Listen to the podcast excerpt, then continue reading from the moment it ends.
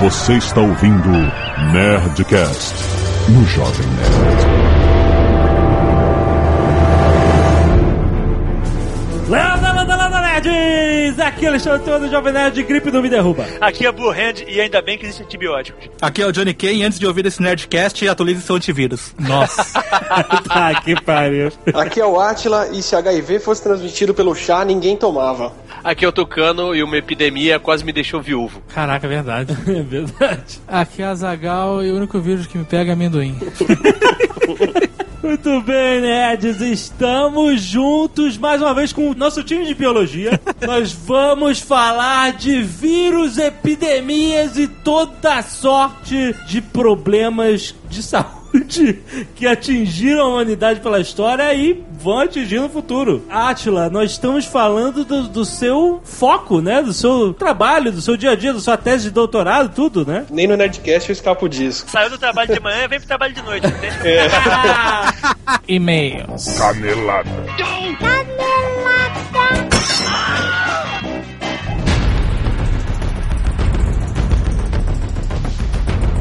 Muito bem, Zagal, vamos para mais uma semana de mês de Canela da Nerdcast! Vamos. E a Zagal, esta semana nós estivemos no Mega evento de lançamento de Batman Arkham City! E Isso aí. lá em São Paulo foi muito maneiro, lotou fodamente, cara. Foi foda. Nós batemos um mega papo ao vivo com o Érico Bogo do Omelete, com o Bobs do Judão, com o Levi Trindade da Mitos Editora, que sabia tudo de Batman. Falou pra cacete. Falou muito, e, e eu me atualizei, eu me atualizei porque eu não sabia que o Batman tinha filho. O Batman tem filho agora. Ai, e o filho dele é o Robin, cara. Como assim? Puta que pariu. Mas foi um papo muito maneiro. A gente falou do filme, falou de expectativas pro novo filme, falou do jogo, falou mal do Lanterna Verde, falou mal do Homem-Aranha. Foi engraçadíssimo, foi maneiro. Mas então, o evento agora foi para marcar lançamento de Batman Arkham City. Certo. Chegando agora muitíssimo em breve nas lojas que ainda não chegaram. Você que foi no evento, que era de São Paulo e foi no evento, pôde comprar o jogo, Sim. coisa que a maioria dos demais mortais brasileiros ainda não puderam fazer. Não conseguiram. Então, o jogo, olha só, lançado aqui no Brasil, tem várias coisas legais. Primeiro, A versão brasileira do jogo. versão em português. Olha aí. Totalmente em português. Não é só a legenda, não. O Batman abre lá o aparelhinho, o computadorzinho dele. Tudo que é texto que tá na tela tá em português. Tudo que tá escrito no jogo tá em português, cara. Animal. Muito animal. E, e olha só, você não tem como selecionar isso no jogo. Você tem que fazer o sistema do seu PlayStation estar em português. Ah, Se tiver em inglês, ele vai puxar a legenda em inglês, você vai ficar que nem um bobo lá. Ah, meu Deus, cadê a legenda em português? É só botar o, o- a linguagem do seu sistema do PlayStation ou do Xbox, obviamente, em português. A versão do Brasil também vem com os personagens extras, certo? Isso, você, ela vem com um encartezinho com código pra você dar redeem e baixar a Mulher Gato e é, o Robin. Olha aí. Né? O Robin que eu achei maneiro, o Robin do jogo. Eu odeio o Robin, mas o Robin do jogo eu achei maneiro. Tá eu vou baixar. E também vem com uma edição especial de 144 páginas de Batman em quadrinhos, escrito pelo Paul Dini. Se você nunca leu Batman em quadrinhos, assim, comprar o jogo porque você gosta do Batman, você vai ter aí um, um- um gostinho. Às vezes você pode começar a colecionar Batman por Olha causa aí. disso, né? Muito legal a edição brasileira, totalmente em português, cara. Mais uma coisa, esse jogo, ele tem uma coisa que os outros jogos não têm. Batman. Não, não é só o Batman. Não, os outros jogos você joga com o personagem. Nesse jogo você não joga com o Batman. Você é o Batman.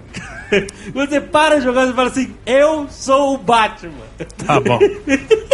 tá bom. Vê na internet, isso é um sentimento geral da internet.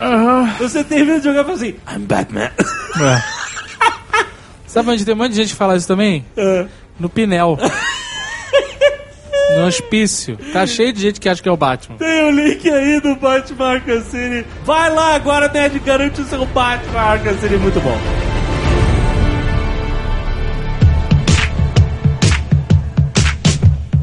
Mais recados agora. Essa semana, nós estamos no podcast dos outros. De Olha novo, aí. mais um crossover bombástico do Jovem Nerd com Matando Robôs Gigantes. Estamos no- na voz do robô dessa semana. Completamente, é um podcast completamente louco, cara. A gente.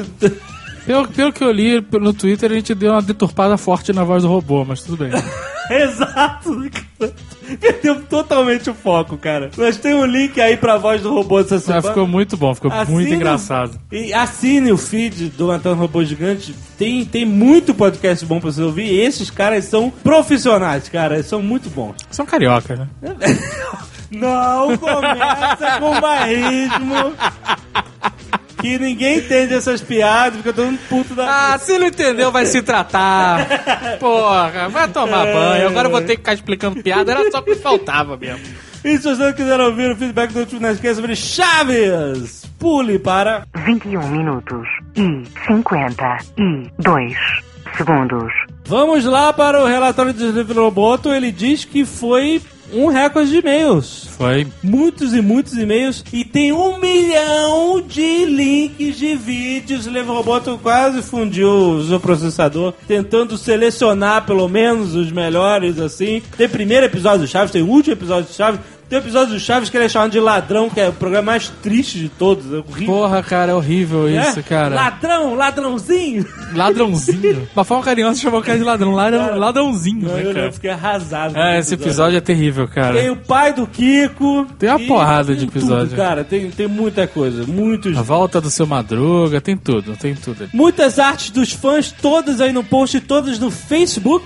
Na Isso. página no Facebook do Jovem Nerd. Destacamos algumas que é Madruga em Zed is Dead, por Marcos Caldas. Totalmente nonsense, cara. É, é, assim, eu só. Caraca, eu só achei que você devia ter se esforçado mais no nome. Devia chamar Linguiça is Dead. ah, exatamente, cara. Tem Chapolin no estilo Jack Kirby, Olha aí. por Vinícius Gressana. E tem Azagal Chaves e, na verdade, o Júlio Roboto falhou aqui. É Jovem Nerd Chaves e Azagal Chapolin, Ah, sim. por Admilson A. Almeida. Muito maneiro, cara. Chavotone e Chapolin azagalado. Azagalado? What the hell? Az- Porra, galado? que 59 nerds apontaram a canelada de Alotone e dizer que o pai do Kiko era brigadeiro, quando na marinha a grande patente é almirante. Brigadeiro é na aeronáutica. Isso, na Bem, Força Aérea. corrigido. É, é um erro, é um erro honesto, né, cara? Você, ninguém, nem todo mundo sabe, né, quais são as patentes de cada arma, mas Mas céu de lembrava dessa brigadeiro, céu de brigadeiro. Eu lembrava dessa palavra, brigadeiro. Brigadeiro. Ou a minha mente tá me enganando, ou eles dublaram errado essa porra e ficou na minha mente assim. Mas é fato. Dois nerds mandaram uma planta da vila. Isso, a planta baixa. Me assim, espantou. Te espantou por quê?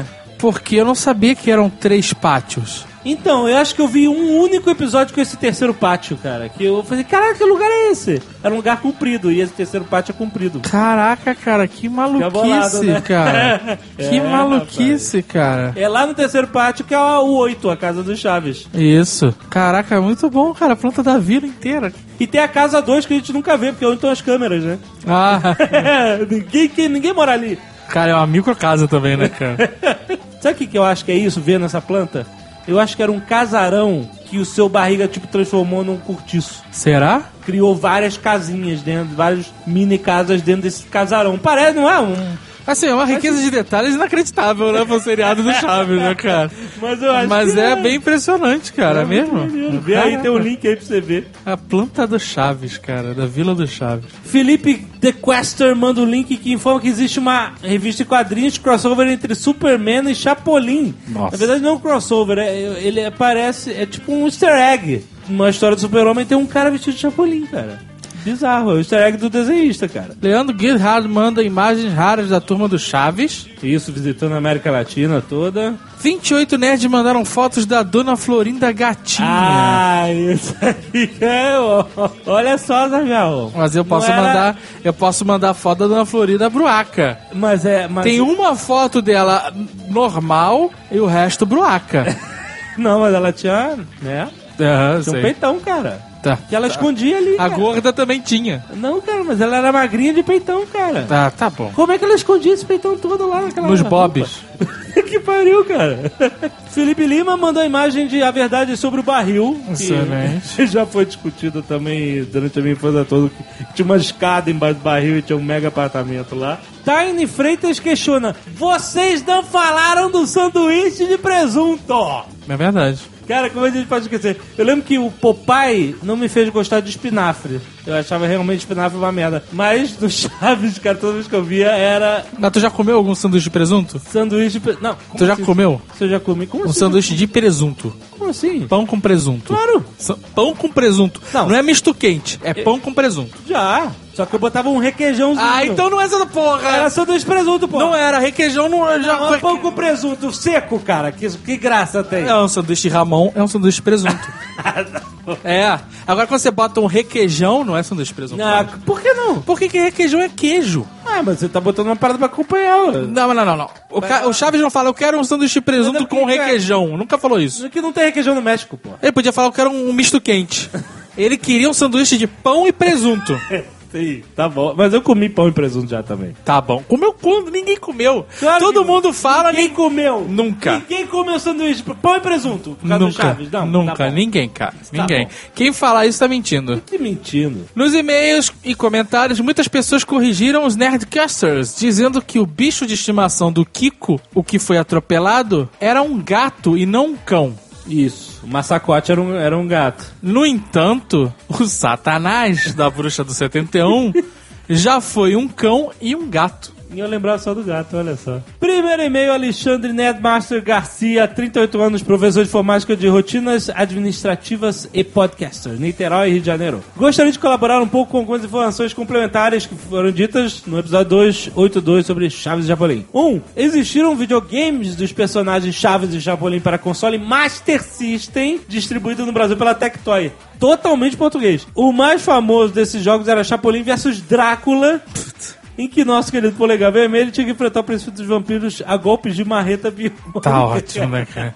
2. Além do Kiko, outro dos personagens que possui um circo é seu Barriga. Nesse circo, ele reencena episódios da série com atores genéricos Nossa, fazendo papel Tá maluco, dos cara? personagens da vila. Nossa, e ele, seu Barriga, é o protagonista, cara. caraca, Chaves com, com foco no seu barriga. É, né, é a visão dele da barra. Puta merda, cara. Recentemente ele participou do filme Bandidas. O filme Bandidas? Que filme é esse? A Penélope Cruz e, e O a? Salma Tem sua Hayek. barriga nesse filme? É o que dizem. Caraca, cara. 3. Maria Antonieta de las Nieves, a Chiquinha, não tem o circo. Ela ainda hoje faz o papel de Chiquinha em um programa infantil mexicano como apresentadora. Olha aí. 4. Um episódio clássico da série corrobora a impressão que o Jovem Nerd tem de que seu barriga era um mega coração mole. Em um dos episódios, ele tava prestes a despejar o seu Madruga, é, e quando ele tava arrumando as coisas, ele vê um álbum de foto que, ah, que ele vê que ele lutava boxe, tinha fotos. Lembra disso? Tinha o seu, seu Madruga lutando boxe. E o seu barriga, quando vê a foto, ele fala: Meu Deus, eu só fiquei rico, só ganhei dinheiro, tava endividado e eu só me salvei porque apostei nessa luta. Ah, aí tem as piadinhas, né? Mas seu barriga, eu perdi essa luta. Claro, eu apostei no outro cara. Mas aí, aí ele fala: Pô, seu, seu Madruga, quem diria? Graças a você que eu tenho dinheiro. Então tá perdoado os 14 meses de aluguel. Quando ele sai, o, o professor Girafales encontra ele e diz que acha estranho essa história toda. Achou, achou a história bizarra. E o seu barriga mostra todo o seu coração mole dizendo: Professor, se eles não puderem morar nessa casa, onde é que eles vão morar? Olha Ah, aí. Barriga. Ele não tinha coragem, né, cara? Ele- só enchia o saco do seu madruga como, como uma terapia, mas ele nunca ia tirar de lá. Fernanda Sansão, 28 anos, profissão escavar e espanar. Olha aí, arqueóloga. Agora sim. É, Niterói também, Rio de Janeiro. Adorei o programa de Chaves e Chapolin e gostaria de contribuir com algumas curiosidades e caneladas. Acredito que todos os e-mails vão ser assim. A primeira a deixar o programa foi a Chiquinha, Ó, que estreou um programa em outro canal. No entanto, o programa não fez sucesso e ela acabou voltando. O episódio da volta da Chiquinha é justamente o primeiro em que o Chaves lê uma carta toda errada. A do Mico que vai votar. É, é muito bom, cara. É o da chegada da Dona Neves. que achava um saco do né? É. Era meio sacal, né? Nesse episódio tem uma dessas piadas de duplo sentido que o Jovem Nerd referiu, quando o Chaves lê: Papai querido, passei a semana toda tomando.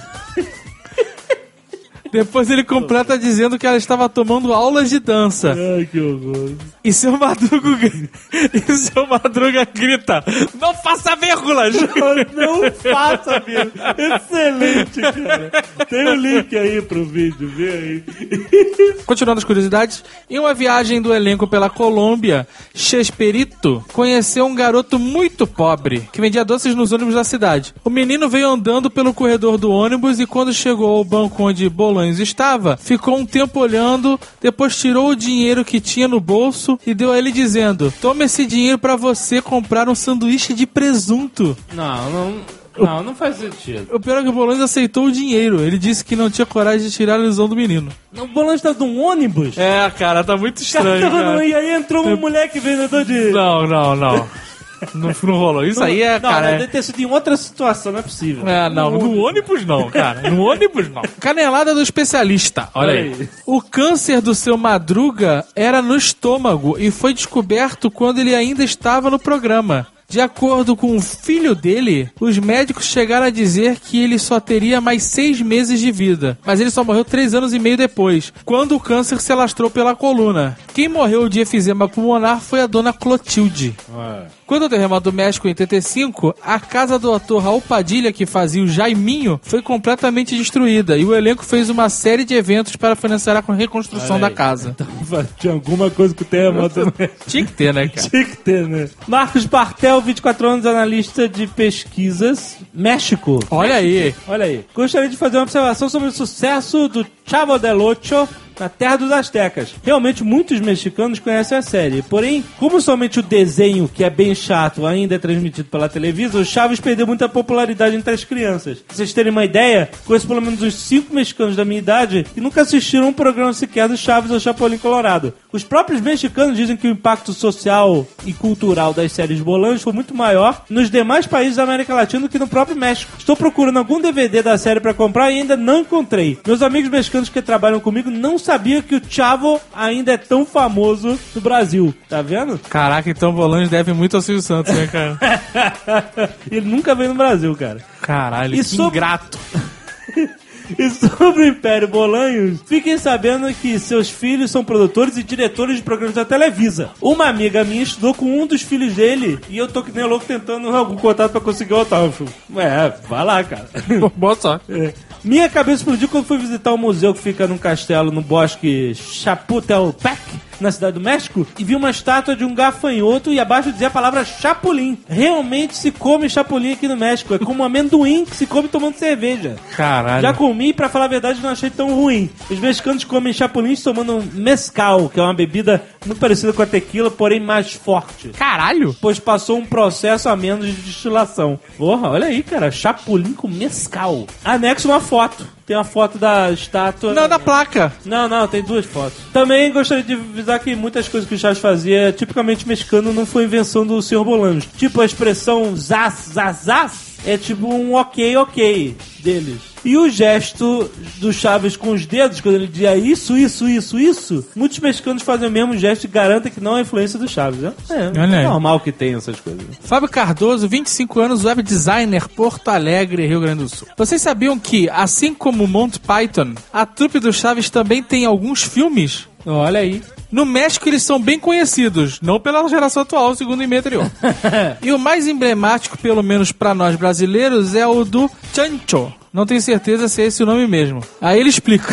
O filme do Chancho, pelo que me lembro, trata de um time de futebol em que o Roberto é um jogador e o seu Madruga o técnico do time. Ah, então não é do Chaves, é do X-Pirito. Isso. Aham. Sabe o episódio teria sido melhor ver o filme do Pelé? Aham. Pois então, ele foi feito unicamente para mo- promover o tal filme no México. Será que ele não falava ver o filme do Pelé no original? Ele falava ver o filme do Chancho? É, é o que ele diz aqui. Ah. Modificar a fala original, seria melhor ver o filme do Chancho Olha. o Pelé. Puta, então era uma o jabá, cara. Caralho.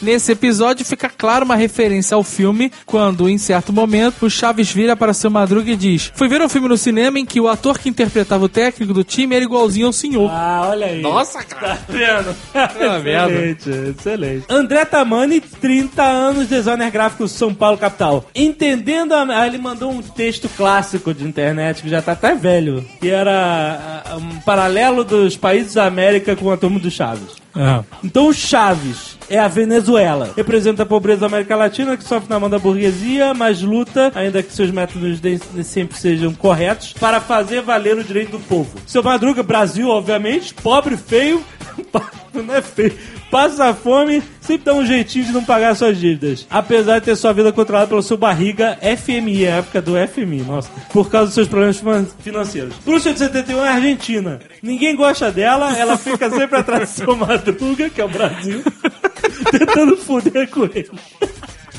Ai, sempre se dá mal cada vez mais. Kiko, Paraguai, o mais chacoteado de todos. Sua característica principal é possuir brinquedinhos caros que nem sempre funcionam. Caralho. que sacanagem. Nhonho, Canadá. Grande e rico, mas ninguém dá importância. É o aluno preferido do professor de Lafayette, Estados Unidos. Que sempre apanha. Sempre apanha? Nhonho, Sempre que apanha. aparece, apanha, né? Isso é sua barriga. É, sua barriga. Bom, professor Girafales, Estados Unidos. Tem poder sobre todos. Tenta passar sua cultura para o mundo, apesar de alunos como Chaves, Venezuela, sempre darem uma zoadinha e saírem por cima no final. Chiquinha, Cuba. A melhor amiga do Chaves, Venezuela. Pequena, mas faz um barulho danado.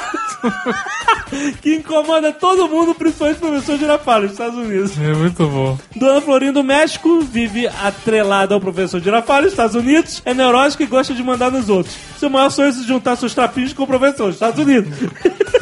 E Godinho e seu Jaminho, Suriname e Guiana Francesa. Aparece de vez em quando, mas ninguém lembra que existe. Muito bom, cara. Muito bom.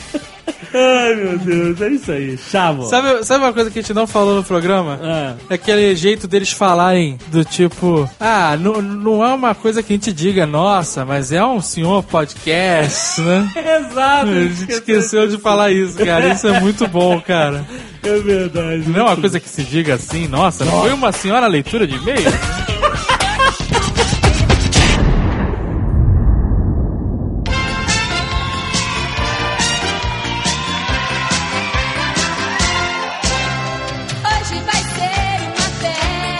Antes de mais nada, temos que cantar parabéns pro Blue Hand, que hoje é aniversário dele e tá gravando Nerdcast. É, pô, isso que é realmente ser amigo, cara. Toca a música da Xuxa aí, cara. Música maldita me persegue até depois de velho. Muito bem, então, este Nerdcast, ele não é um jabá do filme que trata sobre esse assunto. O Atila queria fazer o Nerdcast sobre epidemias desde que a gente fez o Nerdcast sobre evolução, e aí quando ele viu o trailer desse filme, ele lembrou e mandou um e-mail, porra, vamos fazer aquele Nerdcast? Não interessa que o tema é interessantíssimo e temos que fazer mais Nerdcast sobre ciência, e vamos lá. Vamos lá.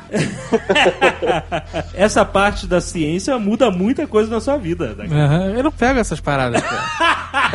Não pega essa Eu nunca tive sarampo, nunca tive catapora, nunca tive nada. Nem catapora? Sério? Cara, isso é perigoso, hein? Não é perigoso, eu tô imunizado. É nada, não tá nada. não. Claro que tô, Se você cara. tivesse tido, Esse pensamento da década de 30. Se você tivesse tido porra nenhuma, eu tomei vacina, que nem você tem a doença, só que você não fica doente. Ah, você tomou Não, vacina? você não tomou vacina de catapora, não. Vacina de Gente, catapora? Não. Não, cara, olha A só. vacina, a vacina dos anos 90. Eu tomei as vacinas necessárias quando eu era criança e meu corpo se encarregou do resto. meu irmão teve catapora, eu convivi com ele e não peguei a parada. Ô, Atila, na faculdade você tomou vacina contra a rubéola? Tomei, tomei. Então sabe quem que levou a rubéola pra faculdade? Não, Foi Fui você? eu. todo mundo falando, não, cara, tem que tomar, tem que tomar. Eu não fazia ideia quem era o culpado. Eu fui no posto de saúde e falei, ó, tô com rubéola. Eles fizeram o exame de sangue e vamos ter que vacinar onde você estuda. Levaram um carro pra lá, vacinaram todo mundo. Você levou a rubela pra, pra, pra, pra faculdade. Fui vetor do- da rubéola pra faculdade. Que Ah, bonito. dessas doenças que tem que traçar quem teve contato pra tomar cuidado, essas são as melhores, cara. O problema é gonorreia. Olha aí. a voz da experiência falando. Mas é, a vacina da rubéola é aquelas de pistola, não? Hoje em dia, nego não usa mais vacina de pistola. A pistola não tem agulha, né? Você injeta só pela pressão, mas teoricamente pode ficar um pouquinho de sangue da pressão e os caras ficam com medo de contagiar. Diz a lenda que teve contágio, não sei aonde, não sei aonde, mas eu nunca vi em nenhum lugar escrito de verdade dizendo que tinha tido contágio, não. A pistola não tem agulha? Não, claro que não. A pistola é só Que comprimido. porrada. Quando eu fui pra Goiás, tinha que tomar vacina pra febre amarela. Aí o, o ônibus parou, brother, no meio do caminho pra fazer a vacinação. Aí eu tava sentado na frente, cheguei e falei, ah, Ô, pera, pera, pera. Não adianta nada tu tomar vacina meia hora antes de chegar lá. Tem que ser 10 dias É, antes, né? porra. 40 dias antes, cara. ok, olha só, ok, essa parte não cabe a mim. cabe a Sucem. A Sucem fez merda, o problema não é meu, caralho. Deixa eu contar a minha história. Aí eu tava sentado na frente, desci do ônibus. Aí era, porra, era um casebre a parada, assim. Aí fez uma fila atrás de mim, tinha criança e tal. O cara veio com a pistolinha, pá! Meu irmão, dei um grito. Ai! Caralho! Sai muito essa porra! Meu irmão, só dava criança chorando. Capial indo embora, mano. Eu não vou tomar essa porra, não. Tava você e o, e o Volanda lá, né? Falar em vacina, gerar já uma polêmica. Há quem diga que não se deve tomar vacina, né? A vacina da gripe eu não tomo, nem fudendo. Peraí, peraí, peraí, peraí, peraí. Isso aí é na época do Oswaldo Cruz, né, porra? Não, não, não, não, não, não. Dependendo de qual a doença, tem pesquisador mesmo que fala que não se deve tomar. Ah, não. A gente não deveria discutir isso aqui porque vai ter um monte de gente falando merda. Mas né, o, o cálculo que os caras fazem é o seguinte: nada na vida é 100% seguro. Então a vacina, óbvio que ela tem um risco. Aí o que, que os caras fazem? É, por exemplo, eu tô aqui no Rio e é uma doença que só passa na África e eu nunca fui à África, não conheço ninguém que tenha ido à África. A minha chance de pegar essa doença é ridícula. Digamos que a minha chance de pegar essa doença é de 1%. Se o risco da vacina for de 2%, a vacina é mais arriscada pra mim do que eu tomar, do que eu ficar sem vacina. Porque eu tenho um risco de 1% de pegar a doença sem ela e eu tenho 2% de, de risco de morrer se eu tomar a vacina. Mas a, a pedra não funciona tão bem assim. E você não se vacinar, você tá brincando de roleta russa foda. Eu não tomo vacina de gripe nem fudendo. Não tomo, cara. Vacina de gripe eu não tomo porque ela não é muito útil. Não, essa, essa va- va- vacina pra, pra gripe suína, cacete, H1N1, não tomo nada nem fudendo, meu irmão. Já viram um nego tudo torto, só para de tremer quando corre? Porra, vai tomar no cu, cara. Mas a- Ah, não, ah, não, ah, não. Ó, ah, não. a vacina da gripe, quando chega aqui pra gente, cara, ela, geral, ela já foi fabricada há meses atrás e distribuída nos Estados Unidos e na Europa. Então, se tinha alguém pra ficar doente. Teve, teve, apareceu no YouTube, você não viu, não? Não, mas aí é o, a síndrome Guillain-Barré, não é? É. Os caras falam que dá aquela paralisia, tremedeira e A tal. garota ficou tremendo, é, pra sempre. Eles tiveram um- um- uma situação dessa relacionada com um lote de vacina que foi feita nos Estados Unidos por uma fábrica meio fundo de quintal, assim. Não? O auge da gripe suína é de 70 e pouco, cara. Mas de lá pra cá, mesmo a vacina que, sei lá, a cada 5 mil americanos, um dizia que tinha Guillain-Barré, na Europa você não tinha uma relação dessa, mas nem ferrando. cara. E é uma- Lambaré, tipo lambari francês? É, É meio que uma resposta imune contra o próprio neurônio, assim. Os caras falam que é por causa do adjuvante que vem na vacina, que ajuda na resposta imune, mas é uma doença que leva meses pro diagnóstico. cara. Tinha um monte de gente que já tava com isso antes e foi relacionar com a vacina depois que tomou. Tá Eu é prefiro ir pra lugares quentes no inverno. Todo mundo tem no braço uma marquinha de alguma vacina que tomou quando era criança. BCG. Que fica pra sempre. Eu Isso. não tenho. Agora Então você tem sabe que eu não- olhando pro próprio Eu não tenho, eu não tenho. A vacina que marca mais é a vacina de varíola. A gente não vai ter porque a vacinação parou em 76. Mas eu nasci em 75, malandro. É, você de repente tem, Dave, mas eu, eu não tenho. Não Eu não tenho a marca. E meus irmãos Tem tinham. outras vacinas também que deixam a Meu marca. pai tem uma gigante, É cara. a da vacina de varíola. Tamanho de um celular a parada. É a da varíola que você precisa arranhar a pele pra poder vacinar. Ela fica com uns três risquinhos bem visíveis. Você olha assim, você vê, um, você vê uma, bo- uma bolota com os risquinhos dentro. Não, mas eu tenho. Eu sou mais novo, eu tenho essa marquinha aqui. Então, a BCG, se não me engano, é uma vacina que tem uma agulha curta, ela não é muscular, ela, ela vai embaixo da pele, causa uma pequena infecção, e essa mini infecção dá imunidade pra tuberculose. Ah, E essa mini infecção é que deixa a marca? É isso? Deixa a marca. Caraca, a parada é, é agressiva, cara. Nós todos somos vacinados por BCG, como o pessoal é na Europa. Europa. Mas os americanos não fazem isso, eles consideram que isso não é um modo bom, porque existe um teste ridículo de simples de tuberculose, que você passa um reagente no dedo da pessoa e o reagente de corpo tem a presença do, do bacilo. Só que como a gente foi vacinado, nós temos, nós temos anticorpos pro bacilo no nosso corpo, no nosso organismo. Então o teste, o teste é inútil pra gente. Aí você tem que fazer um teste muito mais caro, que é um teste de sangue que demora mais tempo pra poder ver se você tá com tuberculose ou não. Os americanos não, eles usam esse teste ridículozinho primeiro, se, se você der positivo, aí eles fazem o teste de sangue. Mas qual é que deixa a marca, cacete? Então, a tríplice e a, e a BCG. Ah, tá. Ué, mas peraí, as pessoas então deveriam ter duas marcas? Eu tenho duas, uma em cada braço. Ih, rapaz. Não, se o cara for malandro, ele olha onde é que tá o- a marca e, e bate em cima. Puta, mas não sei não, hein? Tem algumas vacinas dessas que você podia tomar como oral, além de, além de da injetável. E a oral, obviamente, não deixa marca na pele. A- Aliás, a vacina, a vacina da, da paralisia infantil agora, a partir do ano que vem, é tudo injeção, não vai ser mais oral. injetável de novo é. Por quê? Tem a ver com o jeito que você quer parar a doença. A vacina oral, ela dá uma imunidade pro corpo todo. Você pega o vírus meio inativado, um vírus bem mais fraco, ele cresce no intestino e o corpo se imuniza contra ele. E aí você nunca mais pega ele de jeito algum. Só que de um caso em um milhão, ou um caso em 10 milhões, esse vírus pode reverter pro vírus mais agressivo da polio e causar paralisia.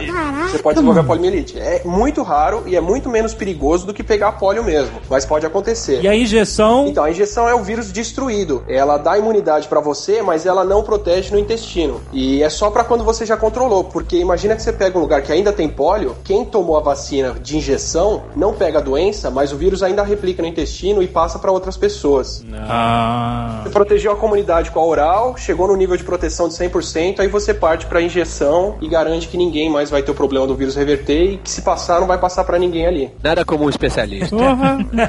Falando da vacina de polio, pro pessoal que acha que não, não precisa mais da vacina, não sei o quê, poliomielite não existe em grande parte do mundo. Se você nunca viu um pulmão de aço, procura na internet, dá uma olhadinha. Isso aí é onde você tem. Depende da polio que você tiver, você vai ter que ficar no daquele. Então toma a porcaria da vacina, não fica de palhaçada. E, ah, não, não vou tomar vacina, não. Mas peraí, você não, tem, você não decide se vai tomar vacina, quem decide são seus pais, né? Tem muita gente na- nessa onda antivacina. A É. polio era pra estar extinta desde 2000, mas na Índia e na África os caras não conseguem acabar com ela. Eu não sou contra vacina. Eu, eu- eu vou deixar bem claro aqui que eu sou contra a vacina da gripe. Especificamente. Vacina e autismo, já ouviram falar dessa ligação da Não. vacina Cara. contra o sarampo e tudo? O Mertiolate, aquele Mertiolate que a gente passa machucado, ele também, é, ele também é um conservante de vacina. Teve um médico inglês que fez uma ligação entre o Mertiolate como conservante de vacina e casos de autismo. Pesquisa do cara é uma pesquisa que, tipo assim, você tomou a parada, vai pegar, vai, seu filho vai ser autista, é uma parada toda, toda alarmante. A comunidade científica foi investigar a pesquisa do cara e chegar à conclusão que a pesquisa do cara é uma merda. Tanto pressionaram ele que ele admitiu que ele tinha fraudado a pesquisa inteira, deu caçou a licença do cara e acabou com a carreira dele. Caralho, mas ele fez isso só pra zoar? Vou contar o que descobriram do cara ano passado. O que ele falou foi que a vacina tríplice causava autismo. Que o sarampo ia pro intestino da criança, isso causava uma resposta imune, autoimune, na linha de lúpus ou de qualquer doença autoimune dessa, e que provocava autismo na criança. Lupus é aquela doença que nunca é no House, né? Que não cai no ralo. Aí ele publicou um trabalho em 99 com 12 crianças autistas, dizendo que elas tinham pego autismo logo depois de tomar a vacina. Na mesma revista que ele publicou esse trabalho, já estavam desmentindo ele. Aí foram ver que dessas 12 crianças, seis já tinham di- diagnóstico de autismo antes da vacina, tinha outras que não eram autista, e o ca- autistas e o cara tava forçando. Todo mundo do estudo retirou o nome do estudo. Falou, não, ficou só o Andrew Wakefield, que era o principal autor do artigo. Só ele manteve o artigo até hoje. Todo mundo se retirou e falou, não, não tem mais nada a ver com o trabalho, o trabalho foi fraudado. Aí ano passado descobriram uma patente dele de seis meses antes do trabalho de uma outra vacina que, segundo ele, não causava autismo. Caraca, É aí. nesse ramo eu vou te falar. Esse é o viu? Mundo maligno que rola, exatamente. A pior, a pior coisa que aconteceu foi que os malucos, al- alguns malucos americanos resolveram partir pra cima que a, a culpa era as vacinas e esse estudozinho safado caiu como uma luva, né? E nego começou uma campanha absurda anti-vacina nos Estados Unidos, capitaneada por uma playmate que tem filho autista. A mulher que casou com o Jim Carrey, não foi? É, ela mesma. A mulher do Jim Carrey. Não, e, e morreu já um monte de criança de sarampo em pleno 2009 e 2010 na Inglaterra e nos Estados Unidos por conta Pô, da história de fugir de vacina. É uma, E o é uma vergonha essa porra, cara. Se você defende a vacina, eu pelo menos quando falo disso, o povo chega e escreve lá, ah,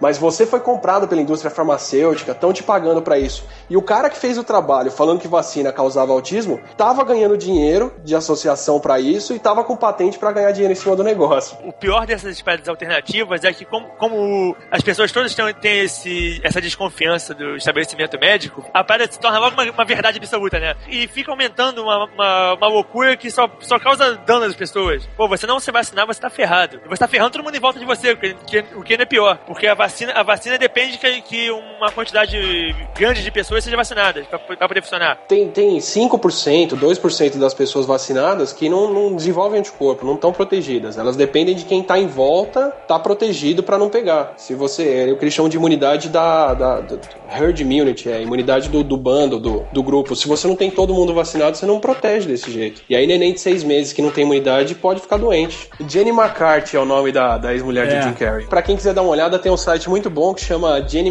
McCarthy Body Count. Conta o número de crianças que morreram de doenças que eram protegidas pela vacina desde 2007. Caralho, Jenny McCarthy Body Count é ótimo.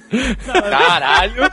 Que horror, cara. Mas a gente, fica rindo dessa parada, mas tem, que- tem que ser agressivo assim mesmo, porque senão a idiotice vai, vai tomando conta e quando você vê, tá nego queimando coisa de vacina e falando que não vai É. tomar. Porque eu vi uma pesquisa de um médico falando que nós hoje em dia estamos muito distantes. Há uns 40, 50 anos atrás era comum o nego pegar nessas doenças todas e se fuder muito. Então você tinha aulas de pulmão de aço nos hospitais, criança com paralisia na rua porque pegou pólio, e as pessoas tinham esse contato dia a dia com a, com a doença. É verdade, é E verdade. hoje em dia esse contato não existe. Então, as- então é, nego não tem ideia do perigo. O Ah, Boris então, Casoy era- teve pólio. É mesmo? Ficou sequela o apresentador.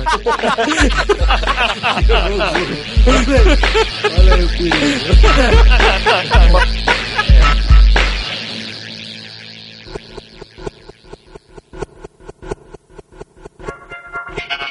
Vamos voltar um pouco no tempo e lembrar das grandes epidemias da história. Varíola, né? Naquela época da guerra Atenas e Esparta, ela acabou com um terço da população da de Atenas, né? Então foi uma das causas que Atenas acabou desistindo da guerra e e acabou com o declínio da civilização ateniense. Varíola também é conhecido como citala, né?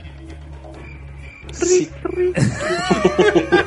É que esse livro não fez muito sucesso. Não, não. o que, que é a varíola, então? A varíola é um vírus que provavelmente veio ou do camelo, ou da vaca, ou de algum outro bicho grande desse que a gente criava e pulou para as pessoas. Tem duas versões da varíola, uma mais grave e outra mais leve. A mais grave é mais recente, que acham que veio da vaca, e a mais antiga, que é a que tem registro histórico e tudo dessas grandes pestes, veio do camelo. Eu não confio em Camilo. A- aliás, vocês falaram em vaca e varíola. A invenção da vacina veio por causa das vacas, que eles, eles repararam que quem é, ordenhava as vacas não pegava varíola. Aí Eles descobriram que essas pessoas ficavam contaminadas, entre aspas, pela varíola da vaca, só que não desenvolvia a doença. Sim. Mas desenvolvia o anticorpo. Essa varíola da, da vaca chama vatina. Usando esse, esse, esse vírus da vaca, eles fizeram a vacina. A vacina é, na verdade, varíola de vaca. A variante atual do- da vacina, Astrim. que nego não sabe como se chegou nela hoje em dia, porque ela, ela já é diferente, inclusive, da varíola que existia em campo aberto de vacas. Existia uma mani- manipulação genética feita no século XVIII em cima da, do vírus para chegar ao efeito que eles queriam de, de curar melhor. É, e na época, para crescer o vírus, eles tinham que manter vaca por perto e passar de vaca para vaca o negócio. Só um adendo, quem não tiver estômago forte nem entra nesse, no- na Wikipédia aqui. Nossa, no- a foto é, é terrível. A foto de varíola é bizarra.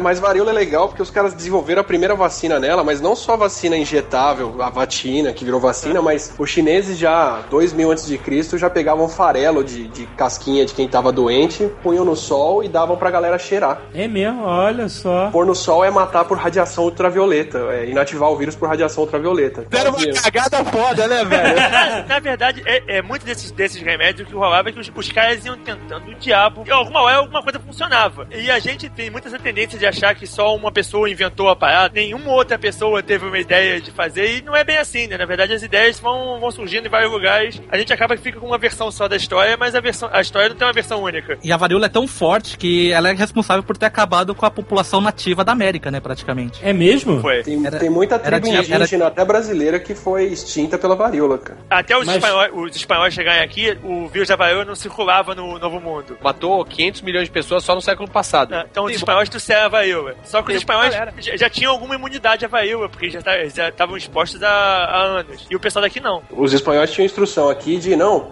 pega o cobertor de alguém que tá doente e dá de presente pros índios que você perde o problema de, de ter que lidar com eles, cara. É, não sei nem se foi um ataque biológico, mas é, antes deles invadirem, é, acabarem com os Incas, os Incas pegaram varíola, acabou com todo mundo, acabou com o- o- os imperadores Incas, teve uma guerra civil que eles se mataram, né, entre si. E depois só que os, os espanhóis invadiram. A varíola, como doença normal, você olha as fotos, parece um cara cheio de bolinhas. Você olha a bolinha não parece que seja uma parada tão perigosa. Aí você tem que lembrar que a Pústulas, bolinha, pústulas. é, as pústulas não por dentro e por fora do corpo, e elas são cheias de pus a varíola ferrava mais a infecção. Mas a varíola é mortal uma vez que o cara pega a varíola, não? Tipo normal de varíola, você, você pode sobreviver em uns 60 ou 40% dos casos. Só que você fica, você fica todo cheio de cicatriz. Cada, cada puxa daquela, depois que ela sai, ela deixa uma, uma bolinha, tipo uma cicatriz de espinha. O Abraham Lincoln sobreviveu à varíola. É comum sobreviver à varíola. A única varíola que você não sobrevive em hipótese nenhuma é no, no segundo ou terceiro dia as puxas começam a aparecer. Se a puxa for vermelhinha, legal. Se a puxa for púrpura ou preta, você vai morrer. 1518 1818 tinha 25 milhões de astecas no México. Em 1620 caiu para 1 milhão e meio. Nossa. Eu lembro quando teve a- a- os atentados lá do 11 de setembro e tal, depois teve a parada do Antrax, Ah. eles morriam de medo de alguém ter conseguido o vírus da varíola, porque a, a varíola mais, mais forte, né? Os vírus são guardados em dois laboratórios, só tem em dois lugares no mundo, em Tem Atlanta no, e, tem no e na CDC Rússia. em Atlanta e tem no, no equivalente russo uma cópia. Tem um acordo pra destruir o vírus há anos, mas o problema é que eles não querem destruir é, primeiro, sempre pode ser usado como uma arma é, biológica. E o segundo motivo, que é um motivo que eu entendo, é que os caras falam que, pô, a única doença que nós conseguimos erradicar da Terra até hoje. A doença não foi inteiramente pesquisada. Nós vamos dar cabo dos últimos dois exemplares de vírus e se a gente quiser fazer mais uma pesquisa. Foi votado de novo em agosto desse ano e eles votaram por continuar com os estoques, não destruir. Primeira doença que a gente conseguiu extinguir usando a vacina, acabou na década de 70, vai que ela volta, então é bom a gente ter uma análise diversa aqui para poder se proteger. A versão vacinal da varíola, essa varíola da vaca, da vacina, a gente tem ela circulando no interior do país em pessoal que ordenha gado ainda, até em macaco eles já acharam aqui no Brasil, lá em Tocantins. Macaco é foda. Macaco é foda, meu irmão. Esse filho da puta tem tudo. cara. Às vezes tem a doença, mas não tá nem aí. Foda é o, o- o maluco que vai. Ah, hoje eu vou comer um sorvete de cérebro de macaco. É, ou- ou então pior, hoje eu vou comer um botão do macaco. Esse aqui é muito pior. Quase toda doença infecciosa ou já estava com a gente, mas as que já estavam com a gente há milhões de anos não, não causam nada de tão grave, como herpes. Tem um monte de tipo de herpes aí que já veio do ser humano desde que a gente surgiu como espécie. Mas todas as doenças mais novas pulam de outros bichos pra gente. E quanto mais próximo o bicho, mais fácil, né? Você come alface com vírus todo dia e não pega vírus do alface. Mas o chimpanzé precisa de um ou dois contatos pra você pegar qualquer coisa que ele tem, porque ele é bem parecido. Mas peraí, alface tem vírus? Eu não sabia que alface era bicho pra começar. Não, não, não é isso, mas justamente por isso. Mas o que mais tem no esgoto é vírus vegetal, da pimenta, do alface, do tomate, de tudo que a gente come. Vírus? Limitado, cara. Plantas ficam doentes. Vírus do- da pimenta? Tem doença no- nas outras coisas da vida da gente. O que, que faz o vírus da pimenta? Da hemorroida? ah, não! Fizeram um trabalho ano passado ligando a quantidade de vírus de pimenta no intestino das pessoas com irritação, mas esqueceram de contar que elas tiveram que comer muita pimenta pra chegar naquele ponto. Olha só, peraí, peraí. Eu tinha a noção que todos os seres vivos, animais, vegetais, eh, todos eles têm bactérias, mas vírus? Tem. Qual é essa diferença, então? A bactéria, ela é uma célula, né? Ela é um ser vivo, ela tem Certo. metabolismo, ela faz tudo. Sim. O vírus não tem nada disso, ele é DNA, RNA, algum material genético Isso. envolvido por proteína e de vez em quando uma camadinha de gordura pra disfarçar do sistema imune, Pra dar um gosto. Pra dar um gosto. Eu vejo toda hora as pessoas falando que o vírus não é considerado uma forma de vida pela comunidade científica, certo? Porque ele É, não tem um de- célula, ele não, Tem um não debate, replica. até onde eu lembro, já tinha um debate sobre isso. Já, já, já chegaram à conclusão? O Comitê Internacional fala que vírus não é vivo. Mas nada, nada é garantido, né? Esse pessoal nunca chega a conclusão nenhuma, de fato. É, daqui a pouco o Plutão volta a ser planeta.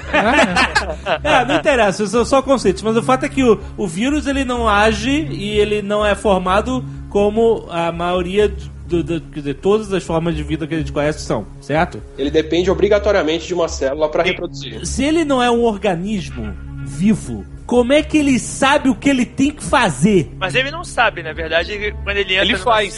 ele faz. Mas por que assim, o que que você tá entendendo? Eu quero, eu quero Todo descobrir. sistema de sucesso tem um aproveitador. Funcionou direito, sempre surge alguém que tira proveito Então daquilo. o cara. vírus, ele, ele é a forma de Deus dizer que na natureza existe o filho da puta. É isso. É, Ele provavelmente aí. apareceu antes das células, cara. Não, não, não, não. Isso é uma pegadinha que eu ia até falar, cara. Ah. Teoricamente, pensa-se que o vírus, por ser mais simples, né? Ah, Surgiu antes. Mas o vírus não depende da célula? exato. É. O Então ele vírus não pode ter. precisa de alguma coisa que replica ele. Então ele não Se pode ter nascido antes. Antes da célula, ele já aproveitava. Mas aproveitava do quê? Aglomerado de proteína que replica qualquer coisa. Ah. Dizem, na verdade, que quem fez o primeiro núcleo da célula foi um vírus. É uma das teorias pra dizer por que, que a gente tem núcleo na célula. Que foi um vírus que trouxe isso pra dentro. Você tá dizendo que o vírus pode ser o catalisador de toda a estrutura de vida que existe na Terra? De vida celular com núcleo. Porra, toda, né? A gente? Caralho, será que Deus é vírus? Você tira as bactérias, que são 90% das formas de vida, foi o vírus. Mas ó, pra fazer uma continha rápida, cara, a gente tem dentro do nosso corpo, pra cada célula nossa, 10 bactérias. Puta que me pariu. Por número de células, não por peso. Você tem 10 vezes mais bactéria do que gente. Pra cada bactéria tem no mínimo 10 vírus, só no nosso intestino. What? calma aí, calma aí, calma aí, calma calma aí. Vou voltar, aí, vou voltar aí que eu me compliquei aqui. Correga um, vai dois. A bactéria não é uma célula? É a célula que pertence a você, que pertence a você, que não é uma Ai. célula estranha. Então a gente tem 10 que não são nossos. É assim, pra cada 10 células do seu corpo, você tem 10 bactérias. Beleza. Pra Pra- cada bactéria, você tem 10 vírus. Isso, isso se você não tomar Yakult, né? Ou seja, são 100 vírus por célula, cara. Tem muito fungo também no seu corpo, né? Fungo? Aí não, aí é falta de higiene. aí não. Inclusive, Então- eu tenho aqui uma na virilha. Um... eu pensei que era polenguinho.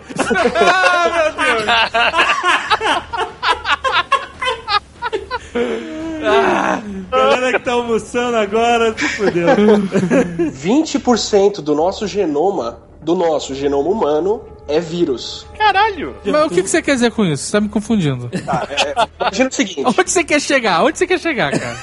Imagina o, o HIV. Os vírus todos da família do HIV que a gente chama de retrovírus. Ele chama retrovírus porque ele tem um genoma de RNA. Fica aí ah, pra quem entende do- da coisa. Não, não, não, não. Pra quem não entende, foda-se, é isso mesmo? quem não é entende, não tira é o calço dá um tiro na tua Primeiro- cabeça. Primeiro ano do ensino médio, obrigação, cara. Ah, não, me venha com essa. A professora mandou chafurdar na lama, cara. Você quer que eu lembre do quê? Ácido riboxo... Não, como é que é? Desoxirribonucleico. Tava indo tão bem. Ribo, ribonucleico, né? Ó, vamos RNA é revisão- só ribonucleico. É, Revisão rápida, assim. O nosso genoma, o nosso material genético é DNA. Certo. E para transformar ele nas proteínas, que é o que faz a maioria das funções da célula, você transforma o DNA em RNA e o RNA vira proteína. Certo. E esse é o caminho mais comum. DNA, RNA, proteína. O retrovírus ele faz o inverso. Ele tem RNA e ele transforma isso em DNA. Fudido. E aí ele entra no núcleo, integra no nosso genoma e de lá ele faz o que ele quer fazer. Então, mas ele faz um DNA fudido, né? É, faz o Sim. DNA que, que, Tanto que quem interessa tem é ele. HIV, quem tem HIV tem o genoma do HIV integrado em célula-tronco que o cara vai carregar pelo resto da vida o vírus lá dentro. Se Aham. ele parar de tomar remédio, o vírus pode sair de lá numa boa. E aí, então ele tem esse esquema de retrotranscrição. Ele sai do RNA, vai pro DNA e integra no genoma. Tem Certo. retrovírus que já fez isso em célula germinativa. Então ele entrou no genoma ou do óvulo ou do espermatozoide. Então a criança que nasceu disso aí tem o vírus no genoma dela inteiro. E a gente já fez isso tantas vezes na nossa história do- de mamíferos que é 20% do nosso genoma é vírus integrado, que é o que a gente chama de retrovírus endógeno, porque já é nosso. Ah, ele já foi. A gente já carrega toda, toda essa informação do passado, é isso? É, tem, tem retrovírus endógeno que a gente compartilha com chimpanzé, tem alguns que a gente compartilha com muito mais mamífero, tem alguns que são só de humanos, que entraram aí em épocas diferentes do passado. Mas eles não fodem você, é isso? Pelo contrário, cara, tem alguns desses que a gente expressa na placenta pra ajudar o bebê a juntar a placenta dele com o útero da mãe. Ah, então os vírus não são todos evils. Não, a gente tem retrovírus que ajuda a gente a nascer. Na verdade, a gente não poderia ser mamífero com placenta se não fosse por esses retrovírus endógenos. E tem a parte Cylon também.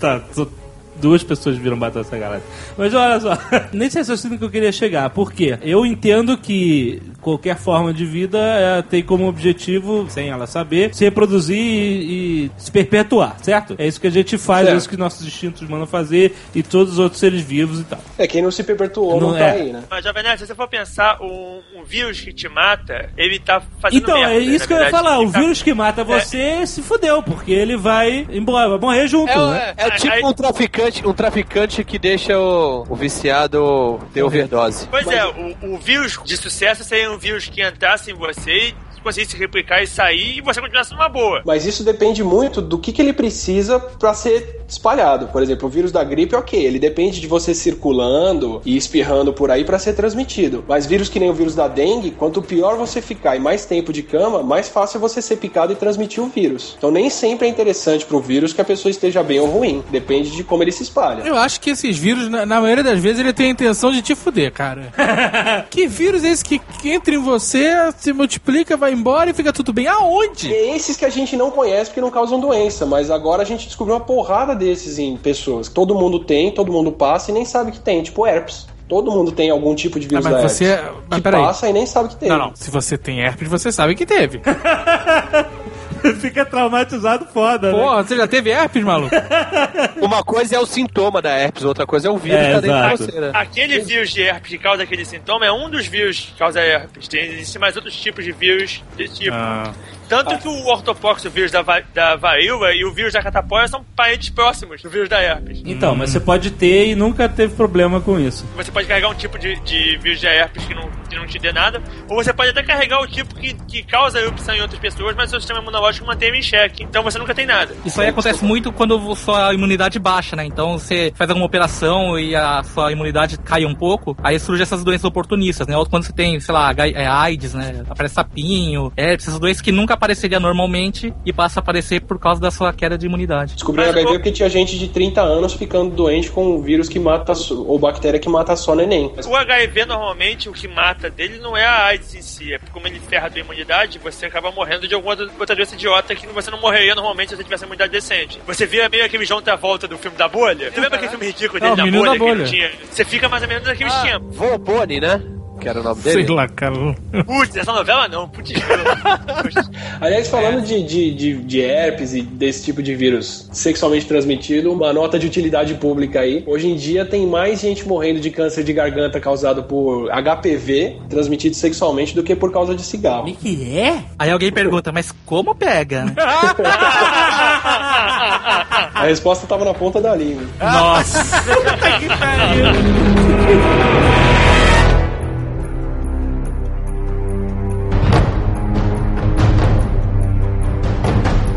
fonte de bactéria resistente e causadora de um monte de doença é carne de boi contaminada, principalmente nos Estados Unidos. Tipo aquele surto que teve de bactéria interhemorrágica na Europa esses dias. Botaram a culpa oficialmente nos pepinos alemães. É, mas é por causa provavelmente do adubo. O que acontece? De tempo em tempo, principalmente em, em países que tem muita carne cultivada de gado de confinamento, você tem um surto de bactéria resistente a antibiótico que causa um monte de problema. E a gente tem pouco disso aqui no Brasil porque o nosso gado é criado no pasto. Caralho, fudeu, não pode comer então aquele bife Kobe japonês. Porra, aquilo ser um inferno, que o bicho nem se mexe. Bicho criado em confinamento pra não ficar doente, os caras entucham de antibiótico. E aí qualquer bactéria dele que vem na carne você pega, se não adianta você tomar antibiótico. Já tá imune ao antibiótico. Caralho, maluco. Que Caralho, merda, hein? nota mental, não comer bife Kobe. É por isso que eu não como, cara. nem, nem gatinhos bonsai. Tu não come carne, Átila? Não, não, bife Kobe só. Ah, tá. Pô, mas é importante as pessoas saberem disso. Bife Kobe é maligno, maluco. Ninguém come bife Kobe, é caríssimo. Você vai, ah, eu vou comer bife Kobe porque é diferente e tal, eu vou fazer um jantar especial. Aí tu, pá, se fode. Não, mas É. agora já estão produzindo na, em Minas Gerais. É mesmo? É. Os bichos recebem até massagem no confinamento. O Kobe é o de menos. Ele fica ouvindo, fica o dia inteiro dentro de um quartinho ouvindo música clássica, sendo penteado e fazendo massagem. Sendo penteado. Coitado. É verdade, cara. Dando uma escovada ali no pelo. Uma, outra doença, aquelas campeãs de fuder a humanidade, é a cólera. Cara, Que não é e- aquela do e- Shiryu. E é uma doença. e é uma doença bem recente, cara. Fuder a humanidade é muito relativo, né? Não. É, o, É o problema maior da, mundo. é, o problema maior da cobra é que co- você normalmente tem um surto de cobra quando as pessoas já estão na merda. O surto de cobra normalmente vem acompanhado de houve, houve um terremoto, houve um acidente qualquer, houve um deslocamento grande de pessoas por causa de guerra civil, nego não tem água limpa pra beber, nego começa a beber água contaminada, Ah, essa, essa porra de ficar todo mundo comendo sushi, sushi é uma merda, velho. Sushi dá cólera. Dá nada. Ah, não. É, sim, para de comer sushi, porra. Dá nada, dá nada. No Japão é o maior índice de câncer no intestino, sabia? Mas ninguém tem cólera no Japão. A gente não tá falando de câncer. Eu sei que no Japão tem muito câncer de esôfago porque os caras tomam chá pelando e isso, destrói o esôfago mesmo. É que nem no Rio Grande do Sul também. Os biólogos aí devem conhecer um, um livro que fala da importância de como o organismo do, do ser humano mudou depois da descoberta do fogo e ele começou a assar os alimentos. Cozinhar, deixar ele mais macio, mais fácil de mastigar e tal, né? Exatamente. Tem, matar um bilhão de bactérias, E a né? importância de você assar os alimentos. E aí, uma das coisas que ele, que ele explica é, é a relação de comer peixe cru com câncer de intestino. Olha que legal, cara. No Japão, como você não cozinha a carne e você não esteriliza ela, você pode ter bactéria ali na preparação dela, né? Mas o wasabi tem antibiótico. É mesmo? O wasabi que o povo usa lá pra temperar também Ah, tem por isso que antibiótico. come sashimi com wasabi, então, olha. É, Peraí, peraí, peraí, peraí, Agora vocês vão me fuder. Eu tô. Ah, não, Olha a frase solta do Jovem. Japonês.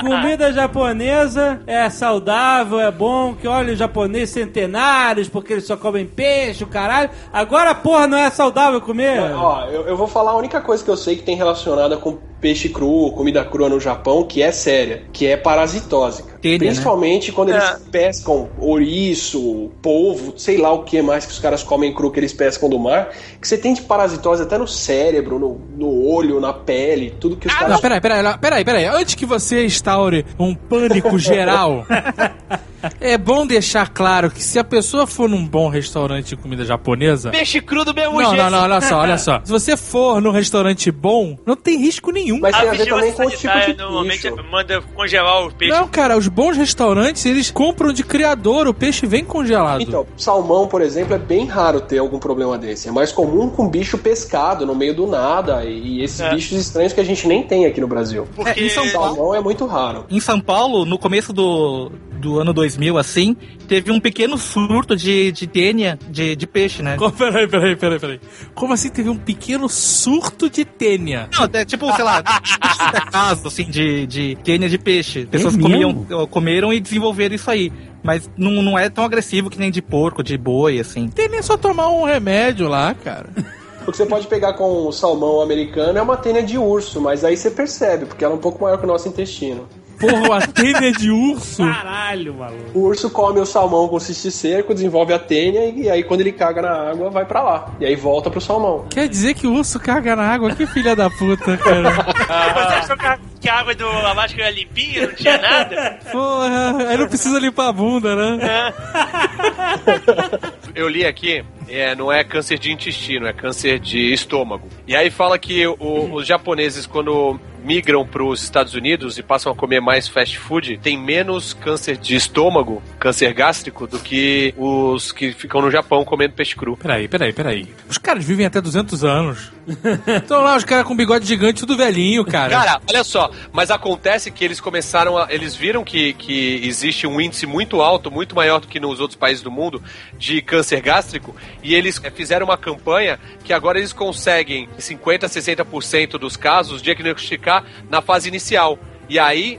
Eles conseguem um índice de cura de mais de 90%. Isso quer dizer que não é que os hábitos deles não são bons, é que é país de primeiro mundo e aí eles, eles tratam da doença antes que dê merda. Ah, cara, não faz. Puta que pariu. A única comida saudável que eu gosto. Puta que pariu. Agora tu. Pode comer, cara. Tu não come que nem japonês, pode comer. Eu como todo Não, domingo, é- eu nunca morri. É lógico que. Não morreu, dá pra- não morreu ainda, não tem importância. Aquele bolinho de queijo que tu come todo dia no almoço é muito pior do que comida japonesa. Você tá maluco. Vamos voltar pra cólera. O que, que é a cólera? A cólera é uma bactéria. Ah, não é vírus, é É bactéria. uma bactéria. Embora. Ah, já vou contar, mas tem um, tem um papel de um vírus aí no meio. Ah, É uma bactéria que normalmente vivia no mar. Ela infecta a alga normalmente, não tem nada a ver com a gente. Mas quando você ingere ela e ela vai parar no intestino, ela faz uma toxina que arregaça a parede do intestino. Arregaça! Arregaça mesmo. Isso é um termo forte, usado por um biólogo. No, no- no estudo que você publicou na revista científica, você usou o termo arregaça? Arregaça É né? classe 1 lá, né? Na sua tese, você tem que usar arregaça, por favor. Vou mandar uma página pra vocês com o termo arregaço, então. Aí ela destrói a parede do intestino, o intestino enche de água, a pessoa tem uma diarreia e manda a bactéria embora. Então ela se dá muito bem quando a pessoa tem diarreia, porque é isso que espalha ela, ela espalha pelo esgoto. Quem deu essa toxina pra ela, quem fez ela sair da alga e conseguir crescer no intestino humano e causar esse estrago, foi um vírus. Um vírus que entrou nela e levou o DNA que tem essa toxina. E aí ela se espalhou com, com as navegações, porque aí o pessoal ia de porto em porto, pegava aquela água de lastro pra trocar pela mercadoria, e quando descarregava essa água em outro lugar, a bactéria ia pra lá. Então a cólera é uma doença bem recente, acho que de 1700 pra cá que ela se espalhou, por causa desse, desse- dessas viagens de porto em porto do povo levando ela por aí. Alguns anos atrás teve um surto de cólera, né? Teve- então, essa, essa época a galera ficou maluca, brother. Porque era alface na Cândida, Não, e restaurante japonês falindo um atrás do outro, né, cara? nego fritando rúcula, brother. O que, que acontece com a cólera, cara? Se você tem uma rede de esgoto boa, quem pega ela, manda pela descarga abaixo e não passa pra mais ninguém. Só vai passar se o cara estiver bem e transmitir pela mão, porque tava com a mão suja, coisa assim. ah, Mas então, meu amigo, não adianta ter esgoto, cara, porque nego não lava a mão. É, não, então, olha só. Não lava, eu não lava. não, lava. encosto em maçaneta de banheiro público. Tu faz o quê? Abre com a boca? Eu pego o papel, eu pego o papel, abro a maçaneta com papel na mão. Bota essa parte da edição, cara. Vou te zoar muito. Vou te zoar muito, velho. Eu não pego, cara, ué. Não pego, porque nego não lava a mão, ele tá falando sério. Quero saber de você o seguinte: o cara ele sai do banheiro, ele abre a maçaneta, ele abre a porta do banheiro, Ah. e aí dali ele mete a mão no bolso e não toca em mais nada? Cara, o cara mas- vai pegar talher no bolo, aquele, sabe aquele bolo Mas de olha talher? só, não, ali Cara, ó, mas olha só, Jovem Nerd. Só voltando ali, o, o papelzinho que você pega pra abrir a, a maçaneta, Ah. grava de novo falando assim: eu meto o pé na porta, mas não, não boto a mão na maçaneta. Vai pensar, puta, já pensou ele cheio de talquinho, pegando papelzinho, Meu velho? irmão, eu quero saber o seguinte: você lava a tua mão, tu mete a mão na maçaneta da porta do banheiro, é isso? Não, eu meto o pé na porta, pronto. Como motoqueiro, porra. Aqui, aqui em Curitiba, isso foi um médico que falou, não sou eu que tô dizendo, hein? Foi um médico do pronto-socorro. No ano que teve aquele frenesi da, da H1N1, tu não saía de casa? que é esse ano mesmo. Eu comprou Fiz estoque de miojo. miojo. Fiz estoque de miojo. du- durante o mês de, de gripe suína, que o povo tava lavando a mão e tudo, caso de infecção, de infecção hospitalar em UTI, foi pro chão, cara. Não, Acabaram foi o que, exatamente, foi o que o médico aqui de Curitiba falou. Ele falou: olha, aquele ano que teve aquele frenesi todo da gripe suína, que o pessoal lavava a mão toda hora e passava álcool, cacete, rotavírus caiu pra zero. É? Caso de diarreia, nenhum. Nenhum. Nenhum. Agora, aí fala, agora tá isso aí, ó. Hospital, nego se cagando na máquina, Então, uma a vergonha. parada é botar medo na galera. Tem né? que botar. O, o, o, o ser humano ele só funciona na base Tá do funcionando medo. medo. É, Como o JP falou, a maior força da humanidade é a força do Mas cagaço. é, cara, porque. Olha, só- olha só, eu vejo o nego sair das cabines e rumar direto pra porta. Dá vontade Sai- de mandar tomar no cu, cara. É, saindo da cabine e depois de, de, né, número 2, não número 1. Um. Cara, não importa, o cara entrou na cabine e não lavou a mão, é um filho da puta, né, cara? O pai de um camarada meu fala que, que ele lava a mão antes de, de ir no banheiro. Antes? É, ele fala, porra, meu p é limpo, caralho. Eu tenho que lavar a mão porque a minha mão tá suja pra pegar no meu p.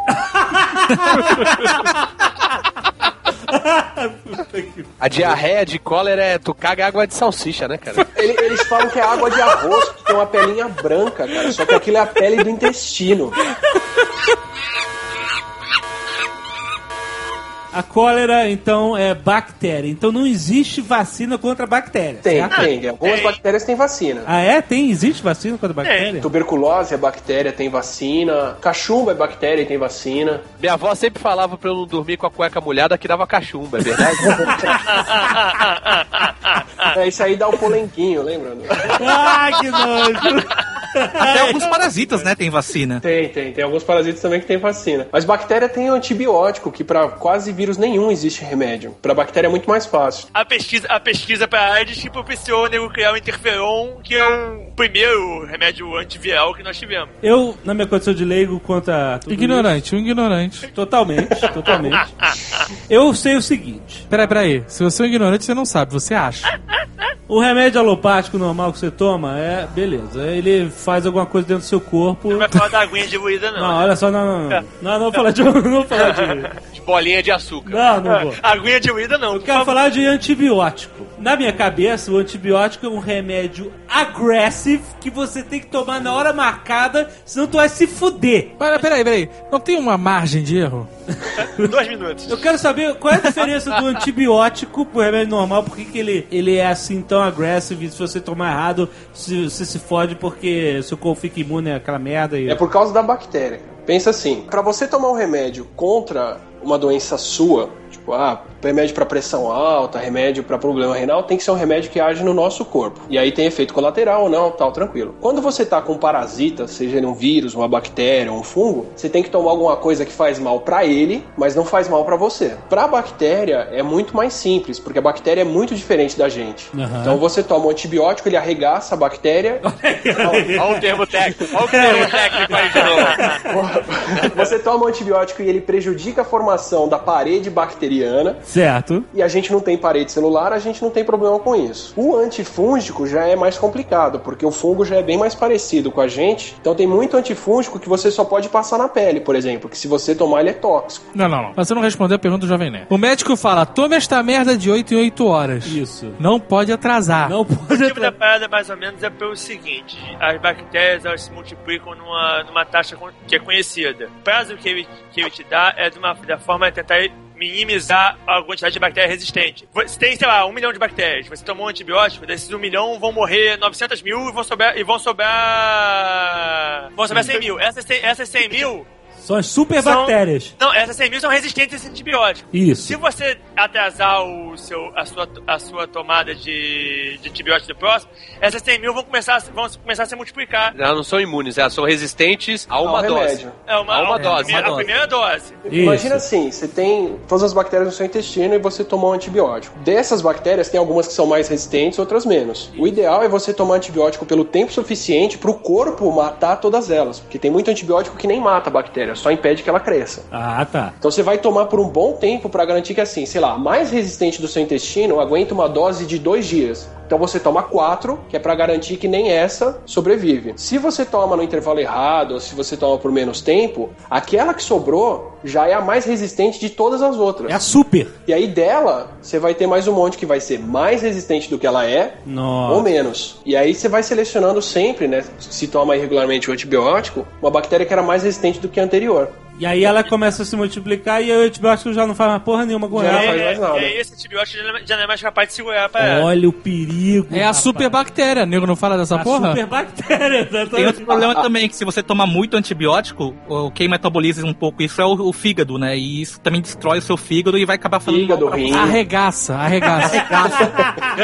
A penicilina, por exemplo, que os caras isolaram em 1940, na época fazia efeito para qualquer bactéria. Hoje em dia, quase nenhuma bactéria que a gente tem você cura com penicilina. Já Sério? são todas resistentes. Caraca, mano. Porque nego tomava penicilina pra qualquer besteira, então você começa a, você começa a selecionar as bactérias. É, o cara tá resfriado, ele tá com o vírus. Não, não adianta você tomar antibiótico porque ele usa a célula. E nego tomava qualquer porra. Ia na farmácia, me veio um, dois pó de, de amorcilil e manda penicilina ver. aí, é. Não era assim? Tanto que agora é uma criqui pra comprar remédio na Mas farmácia. finalmente, né, depois de 500 mil anos, já alguém resolveu fazer a coisa direito. Eu cansei de tomar amoxicilina de bobeira. Você tá maluco, cara. Você tá maluco. Ai, não sigam. os- Não, eu, eu não tô falando que é certo, não. Outro problema de estar tomando antibiótico direto aconteceu com uma pessoa que eu conheço. Por causa de uma operação, ele tomou muito antibiótico e caiu muito a, a taxa de bactérias. E as bactérias que controlam a quantidade de fungos dentro do seu da corrente sanguínea e tal, né? E aí, por causa disso, proliferou fungo, eh, pegou em vários órgãos, o olho, assim, e teve que tomar muito fungicida pra voltar ao normal. Que é Cacete. muito mais tóxico, né? Hoje em dia a gente já sabe que leva até 4 anos pra você recuperar as bactérias do intestino depois que você toma antibiótico. E as bactérias, assim, benéficas de Isso tomar. tomando Yakult todo dia. É, eles inventaram os lactobacilos loucos. Yakult com o Johnny Walker.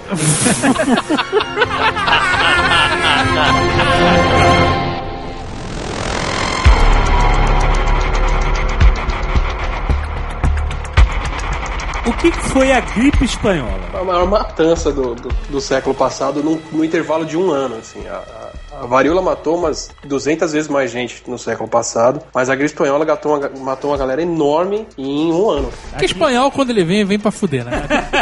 O negócio de- dessas, dessas epidemias gigantes assim é uma questão de número por tempo. Morria gente à torta e à direita, como morre gente à torta e à direita agora. O problema é que quando morre um monte de gente ao mesmo tempo, você vai e fala, caralho, Então, olha só. por que tá morrendo tanta gente? Aqui, ó, é super interessante. 20 milhões de mortos entre 1918 e 1919. Matou mais gente do que as duas guerras. É. Em um ano! Um ano!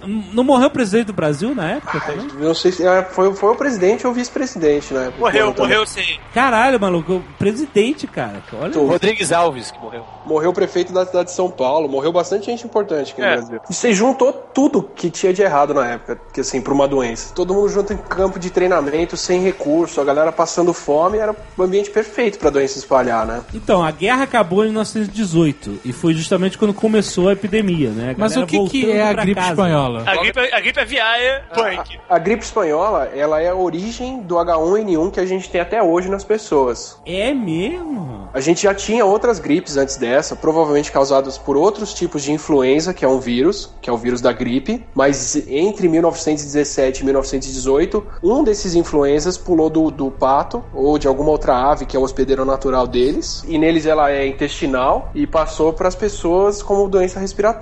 Se imagina que tinha um intermediário, que foi um porco provavelmente, porque o porco ele tem uma temperatura entre a humana e a das aves, e ele convive mais com o pássaro e com a gente. E na Espanha vamos combinar que só tem porco, né, cara? Não tô falando no sentido pejorativo, é porque lá a, comida principal é, é porco, pô. Ramon, chorizo. É que tava todo mundo na guerra e não podia falar que tava com uma gripe matando soldado pro inimigo achar que, que a coisa tava ruim. Então ninguém que tava na guerra assumiu que tava tendo esse problema com a gripe. Só a Espanha que foi e falou, não, a gente tá com problema de gripe sim. E aí a gripe dos três dias, que era conhecida até então, virou gripe espanhola, porque a Espanha assumiu que tava com esse problema. Não se originou na Espanha, né? Não, ela começou na Ásia, provavelmente lá na China. Sempre, sempre. Ah, não, não. É, não, não, não, não. É sempre, cara. Na verdade, é esse primeiro passo de identificar a epidemia e o segundo passo de admitir a epidemia são passos complexos. A menos que seja uma parada assim que não dê pra negar, mesmo assim o nego tá tentando negar. Mas olha só, peraí. Era uma gripe, certo? Ele mutava que nem o vírus da gripe, foda, que nem... É. o- É, uma e, gripe e é é o vírus da gripe, que a gente tem até hoje. Mas por que que ele matou tanto? Ah, boa pergunta. A principal teoria é a resposta imune que ele causa, porque ele matou mais gente nova do que gente velha e criança. A maioria das gripes mata criança, que não tem resposta imune, e idoso, que também já está com o sistema imune comprometido. Esse vírus da gripe matou muita gente de 20, 30 anos, com inflamação no pulmão. Então parece que foi a resposta exagerada do corpo para esse vírus que matou a maioria das pessoas. Por que que ele durou um ano só, essa mega epidemia? Porque ele matou Não, é- muito rápido as pessoas, é Ele isso? matou, na verdade, todo mundo morreu. que era mais suscetível a ele. Porque todo mundo morreu e aí não tinha Mas ele mais... continuou circulando, só que muito mais inofensivo, assim. As pessoas que sobraram não eram, não eram suscetíveis a morrer dele. As pessoas pegavam, ficavam gripadas pra caralho, mas não morriam mais. É, Ele, tanto ele que- fez a limpa, ele chegou arregaçando. Cara, e se você pensar quem é mais, mais suscetível à, à virose e tudo, como foram os índios, são os esquimós. E teve tribo esquimó lá no Alasca, em 1918, que foi extinta. Ele varreu todo mundo de lá. Teve, teve muita tribo esquimó, tanto que a- essa pesquisa que eles fizeram, a última, do, que eles sequenciaram o, o DNA do H1N1, eles foram numa vila esquimó onde não sobrou ninguém. Eles conseguiram desenterrar o vírus de 1918, acharam uma, uma vila esquimó que estava congelada em tempo permanente, desde 1918 o cemitério deles estava embaixo de gelo, desenterraram uma, uma mulher obesa que estava com o vírus dentro dela e conservou, Caraca, mas por que uma mulher obesa? porque ela tinha uma capa de gordura grande e protegeu, Ah, Olha aí. isolou Ó, bem. E Vamos ter mais respeito de mumificou ela. chamar, chamar de Inuits, tá? Foi meio no início. Aí eles conseguiram isolar o DNA de lá de dentro e reconstruíram o vírus de 1918. Hoje em dia, em alguns laboratórios americanos, você tem esse vírus de 1918 recriado. E ele realmente mata mais rato do que o vírus normal. A, a ideia é testar e ver o que, que ele tem de especial para ver se outros que têm a mesma característica também matam mais. não, não, cara, não, não. A ideia não é essa. A ideia é realmente usar contra outras nações. Outro vírus que dá uma resposta imune exagerada dessa e mata pra caramba é o da gripe aviária. Só que ele não é tão bem transmitido. Meu Deus, a gripe aviária, alguns anos atrás, nego assim, vai ser o apocalipse, o mundo vai acabar. O, o cagaço do vírus da gripe aviária é ele virar uma nova gripe espanhola. A gripe espanhola matou 1% das pessoas infectadas, ou menos do que isso. Mas como É. quase todo mundo pegou, esse 1% é gente pra caramba. Esse monte de gente doente em hospital acaba com tudo. É. Numa Mas época que não tinha antibiótico e tal. Nós Mas- temos 7 bilhões de pessoas. Se o vírus pegasse 1%, Mas ho- hoje em dia a gente tem antibiótico, a gente tem outros remédios que, que podem ajudar. A gripe aviária, até hoje, teve 440 casos, até hoje. Por que que esse pânico todo? O índice de mortalidade. Existe aquela reportagem que diz que isso é proposital pra gerar medo nas pessoas. Ó, desses 440 Também. casos, morreram 260, mais da metade. Mais da metade. Então é isso que alarmou as pessoas? É, É a mesma coisa do ebola. Então o Ebola foi anteriormente também. Todo mundo gerou o filme do Dustin Hoffman, caralho. mas o, o ebola. E que era maneiro aquele filme do Dustin Hoffman. Era, era assim. Na época eu achei maneiro. Medo que eles têm do ebola é o ebola matar um pouco menos rápido e ele ser transmitido pelo ar. Não, mas não é, então, o ebola é maior fraude de todos os tempos. Pera aí, tu vai mandar um Zeitgeist agora, é isso? Não, não é, porque assim, em 96 eu lembro, eu ia pra Telesp, aqui em Santos, porque tinha videotexto. Aí só se falava de ebola no videotexto. Videotexto. Ah, que porra é essa? Videotexto? Você ia pra Telesp porque tinha videotexto? Que que é isso, cara? É antes do BBS. Você não sabe é BTX, Jovem Nerd? Não, eu, eu acessava BBS. Videotexto eu não sei o que, que é, É, não, uma cara. parada mais pré-histórica que o BBS. Que nerd é você, rapaz? Não, pois é, videotexto. eu tenho tristeza agora, eu vou.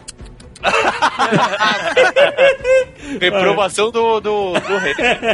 Então, eu soltei uma, uma notícia fake de que tinha um navio ancorado aqui na, na Barra Grande de, de Santos, mas que não tinha aportado ainda, porque tinha sete marinheiros vindos do Zaire que estavam infectados. Eu li uma notícia dessas, hein? É, mas era mentira e a galera tava em choque. Que nem quando você falou que o Eric Marmo morreu. Aham. Então, era eu falando do ebola. Aí, porra, depois eu fui ver, a parada não, não, não é tão contagiosa, ela é muito letal. Ele é Ó, 90 e poucos por É, cento a, metal. a gripe, a gripe aviária tem o mesmo esquema. Ela mata muito, mas transmite muito dificilmente. O Exatamente. ebola você tem contato com sangue ou fluido da pessoa contaminada. Isso, é.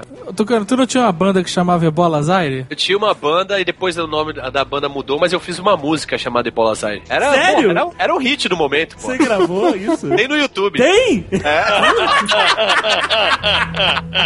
Mas olha só, o ebola ele matava muito rápido também, né? Matava rápido e, e- e de uma forma assim, muito. Assim, sinistra. eu acho que o problema do Ebola não era nem o fato dele matar rápido.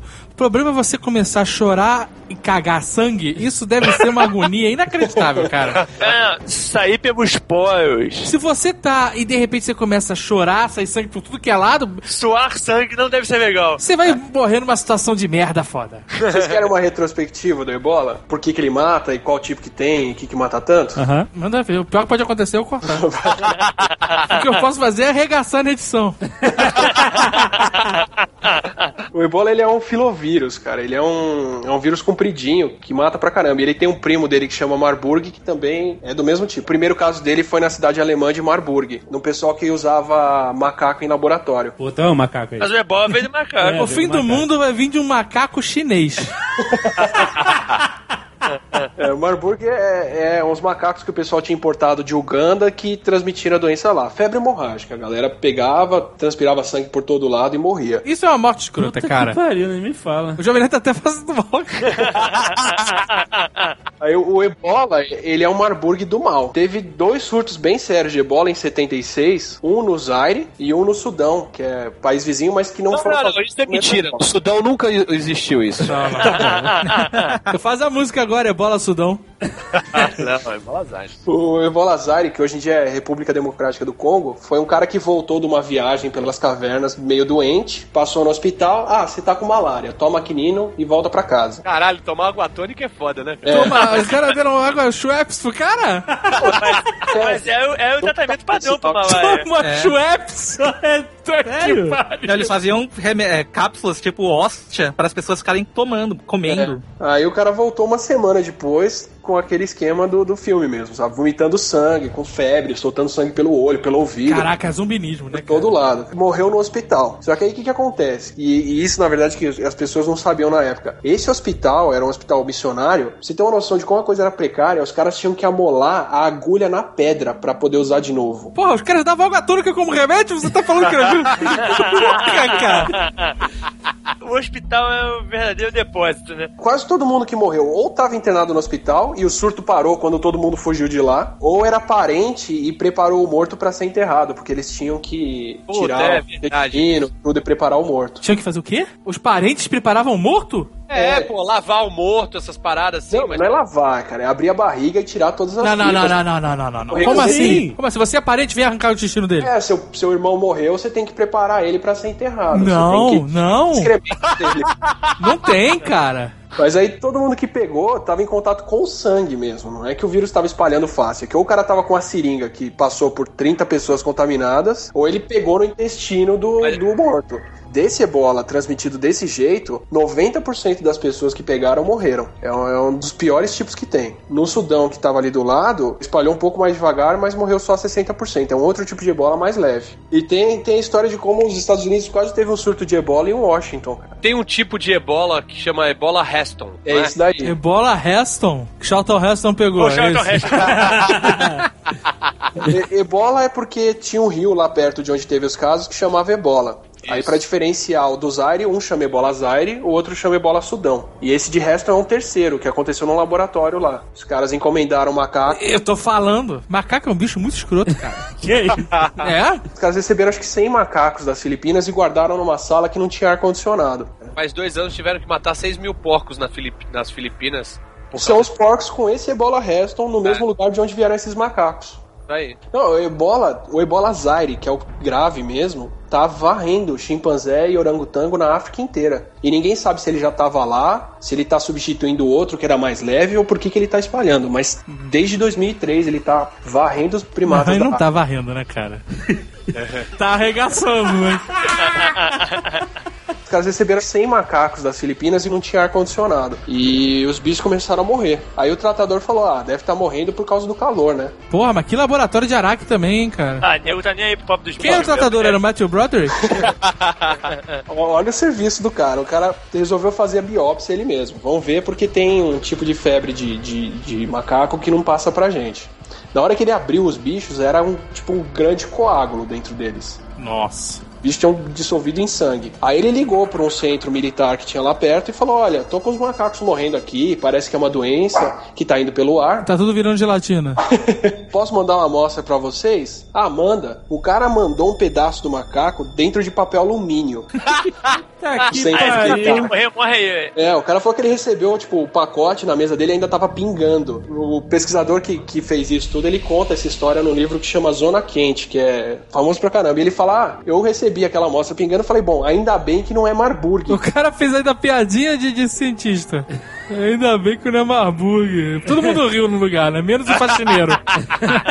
E mandou pro laboratório pra análise. Falou, ah, cultive ele aí, que eu quero ver o que, que tem aqui dentro. O técnico chamou ele porque onde ele punha aquele, aquele tecido... Pra você crescer um vírus, como ele precisa de célula, você tem que primeiro crescer a célula na garrafa, no meio de cultura, com nutriente, e depois colocar o vírus em cima. E o técnico falou que onde ele punha aquela amostra, as células morriam na hora. Puta merda. Aí ele falou, ah, deve ser bactéria, deve estar contaminada a cultura. Dá uma cheirada aí e vê se tá fedido. Puta e abriram e cheiraram a garrafa. Nossa. Aí Bom. que o faxineiro falou assim: Es el diablo! Es el diablo! Aí cheiraram a garrafa, bom, não é contaminação. Então prepara aí, vamos olhar no microscópio e beleza. Fizeram a preparação, mas era feriado, saíram pro dia de ação de graças. Caralho! Quando eles voltaram depois do feriado e foram ver a, a amostra no microscópio, cara, eles viram aquele filovírus, aquele vírus comprido. E o cara falou, puta, é Marburg. Ferrou. Vamos testar agora, vamos fazer o teste pra ver que vírus é esse. Aí pegaram os anticorpos de um monte de, de doença e foram testando. Testaram pra Marburg e reagiu muito pouco. O cara, putz, ainda bem, não era Marburg. Vamos testar ebola só por desencargo de consciência, né? Aham. Testaram ebola Sudão, reagiu mais ou menos. Testaram com ebola Zaire, positivo total. Caralho. Você imagina, você cheirou a garrafa, O cara que trabalha no laboratório abre uma garrafa pra cheirar também, eu vou te falar. Puta que pariu, meu irmão. É que nem o, o cara no exército que aponta a arma na cara pra ver se o cano tá limpo, porra. Você agora você imagina, ele era a pessoa que mais tinha noção do problema que podia ser aquilo, fez o teste e viu que era um ebola, que ele tinha acabado de cheirar na garrafa. Os Morreu entraram- esse cara? Ah, fecharam todo o centro de primatas, baixa roupa de biossegurança em todo canto, mas pra sorte deles era um ebola, só que é um ebola diferente que não mata gente, só mata macaco. Puta, Puta que merda. pariu. O cara. E Reston fica a 15 quilômetros de Washington, você imagina se fosse um ebola que matava mesmo. Mas o cara deve ter cagado sangue só no psicológico.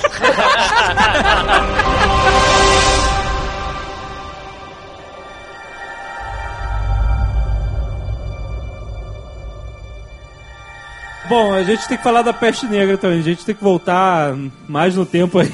Voltar lá pra Idade Média. Peste bubônica, certo? A princípio, sim. Ah, não, peraí. Porque não pode mais chamar de peste negra. Não, não, é porque a peste- a- até hoje não tem certeza absoluta que a peste bubônica é realmente a peste negra. Até Ah. a semana passada. Opa! Acabaram de tirar o dente de um cara que foi enterrado em 1365, sequenciaram o DNA que tava lá dentro e viram que é peste bubônica mesmo. E é quase igual a bactéria que circula hoje em dia. Então, mas, mas é, mas é peste negra, certo? Certo. É, o apelido. É o nome mais maneiro. Não, esse não tem controvérsia histórica. É, não pode mais chamar de peste negra porque. Peste É bactéria. afrodescendente, não, né? O que que era a peste negra? O que que era É a uma peste bubônica? bactéria chamada Yersinia pestis que vive em roedor. Ela entra na pulga e ela entope o estômago da pulga. Na, na verdade, ela vive na pulga, né? Do, dos É, ratos. É. Quando a pulga suga o sangue e ela entope o estômago da pulga, ela acaba vomitando um pouquinho do sangue junto com a bactéria e passa isso pra quem ela pica. Então ela, ela faz a pulga passar fome, a pulga pica um monte de, de bicho, nunca consegue se alimentar e transmite pra todos eles. Caraca, a peste negra é um refluxo da pulga? Na verdade, ela vive no refluxo. Caralho. Meu, e ela matou metade da Europa, né? É, dois terços. Foi. Dois terços. Mas é, também eles já estavam numa crise forte, né? Porque mil, o ano de 1200, 1250 foi o pico de produção agrícola deles, e em 1300 começou a diminuir a temperatura global, ninguém sabe direito por quê. Provavelmente por causa de vulcão, né? Isso, e teve uma grande Teve- teve uma fome, fome. né? É, teve uma fome violenta. Então, juntou tudo, né? Fome, é, população enorme que tinha crescido nesses Isso. anos de fartura. Juntou também você cagar na porta de casa e comer com o rato em cima da mesa. isso, é- isso é uma coisa de limpeza. Mostrava que você é uma pessoa limpa. é, porque normalmente a pessoa cagava dentro de casa, né, cara? Exatamente. Ele, ele fala também que a queda de Constantinopla, que foi em 541, que tinha um milhão de habitantes e 10 mil pessoas por dia morreram. Daí 40% da população morreu. Não, assim, os caras jogavam pessoa que tinha morrido por causa da peste com catapulta pra dentro de, de fortaleza sitiada pra ajudar a limpar lá dentro. Acho digno. Ó, uma tentativa pro Azagal acertar, provavelmente de onde essa bactéria veio. A ver da China. Mongólia, cara. Mongólia? Vive em marmota lá e provavelmente começou com um caçador de pele pra fazer casaco. Então, mas já se sabe mesmo, porque a última coisa que eu li ninguém sabia direito se tinha vindo do Egito ou não. Tinha chegado pelo Mediterrâneo de barco, nos ratos. Não, pa- porque parece que o que eles falam agora é que veio na estrada, na estrada da, da seda. A rota da seda. Na rota da seda. É. E chegou, chegou primeiro na Itália, chegou em Gênova primeiro, que foi onde, o, onde a rota da seda terminava, né? Ué, não, não- mas não- o primeiro mega outbreak não foi em Constantinopla?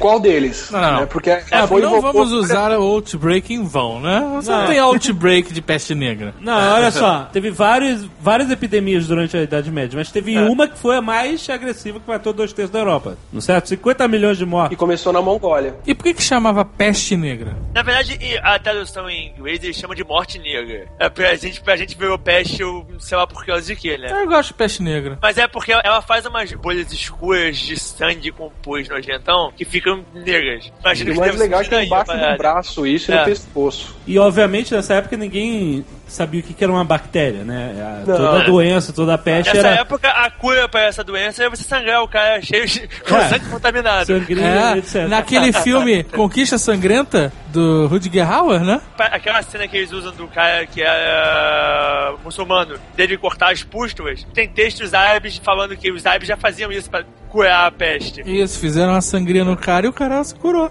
Mas então, Não Europa- foi sangria, não. O cara cortou as puscas, mas o cara cortou, o cara cortou as bolhas. Ah, tá. Depois Mas- vai seguir isso Mas olha o que aconteceu na Europa. É, Existia, obviamente as pessoas achavam que era um castigo de Deus e etc, né? Também. Não deixava de ser. É, e Queimaram aí bruxa e judeu, como em todo, e toda começou, vez. começou uma grande perseguição aos judeus nessa época também, por causa da peste negra, porque achavam que era heresia deles, e Deus estava punindo todo mundo. Mas olha só, existiu um, um movimento independente da igreja, de cristãos, que para tentar se livrar da peste, saíram em peregrinações, é, se açoitando, carregando cruz, né? Eles criaram uma seita dentro da, da igreja com ordens diferentes da igreja do, do Papa. Até porque o Papa, como um cara muito legal, transferiu a sede do Vaticano para a França e falou: foda-se, vou ficar aqui e morram vocês. Não, e aí essa, essa galera ia de cidade em cidade angariando cada vez mais seguidores e eles iam é, se sacrificando, se açoitando para tentar se livrar dos pecados e, e- e se livrar da, da peste. Teoricamente era um movimento cristão, das pessoas é, né, acreditavam em todos os ensinamentos, mas a igreja viu isso como, como um movimento de contra-reforma e mandou matar todo mundo, cara. Claro, a igreja, a igreja tinha que preservar o poder dela mesmo. Exato!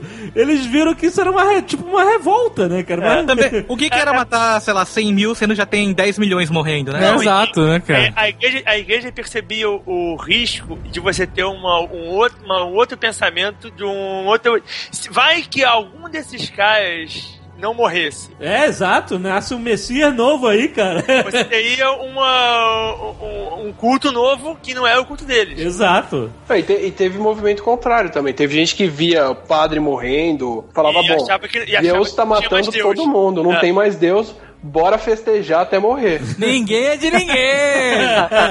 Já diria o senhor K. Diz que houve uma, houve uma queda no, no poder da igreja nessa época, não só por, por a quantidade de mortes das pessoas, mas exatamente por esse lado, que eles viram que os padres foram incapazes de, de eliminar a peste. O padre rezava, o padre fazia o, padre fazia o diabo, mas as pessoas continuavam morrendo é, torta direito. Nessa época os padres faziam muito diabo, cara. Pode ser.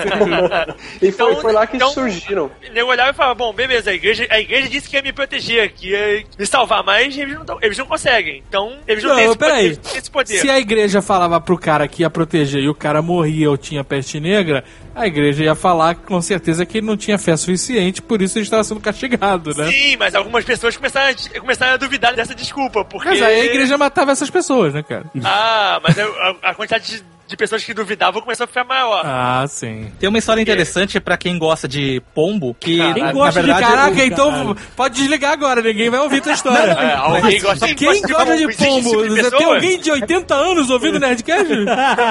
o, o- a peste bubônica ela muito- foi muito disseminada por causa do rato preto, né? É. Porque ele, ele era meio que nem pomba. Você tá comendo, ele vem junto com você. Ele é, tipo, domesticado. Ele já não tinha tanto medo. Ele é igual uma pomba, só não tem asa, né, cara? E aí, conforme eles foram morrendo, foram substituídos pelos, pelos ratos cinza, que eles são mais stealth, assim. Eles Eles, eles, são... eles- eles não se aproximam do ser humano. É, daí Diz as... parece, diz parece que a pulga, a pulga do rato, a pulga que transmite a peste, ela não, não se dá bem com, com, com o rato cinza. E aí, como ele ficava meio stealth, assim... Começou a diminuir. Um, um dos motivos que eles alegam da diminuição da, da peste é por causa disso aí, porque os ratos subs- foram substituídos por outros ratos. Mas os Ah, mas- ratos, os ratos que eram contaminados também morriam. Não, a descrição normal da peste chegando na cidade é um dia, uma porrada de ratos mortos. Aí nego, pô, ratos mortos. Queima judeu Beleza. pra prevenir. É, um, um dia medieval. um dia medieval qualquer. A gente mata os dois judeus aqui pra ganhar garantido, beleza.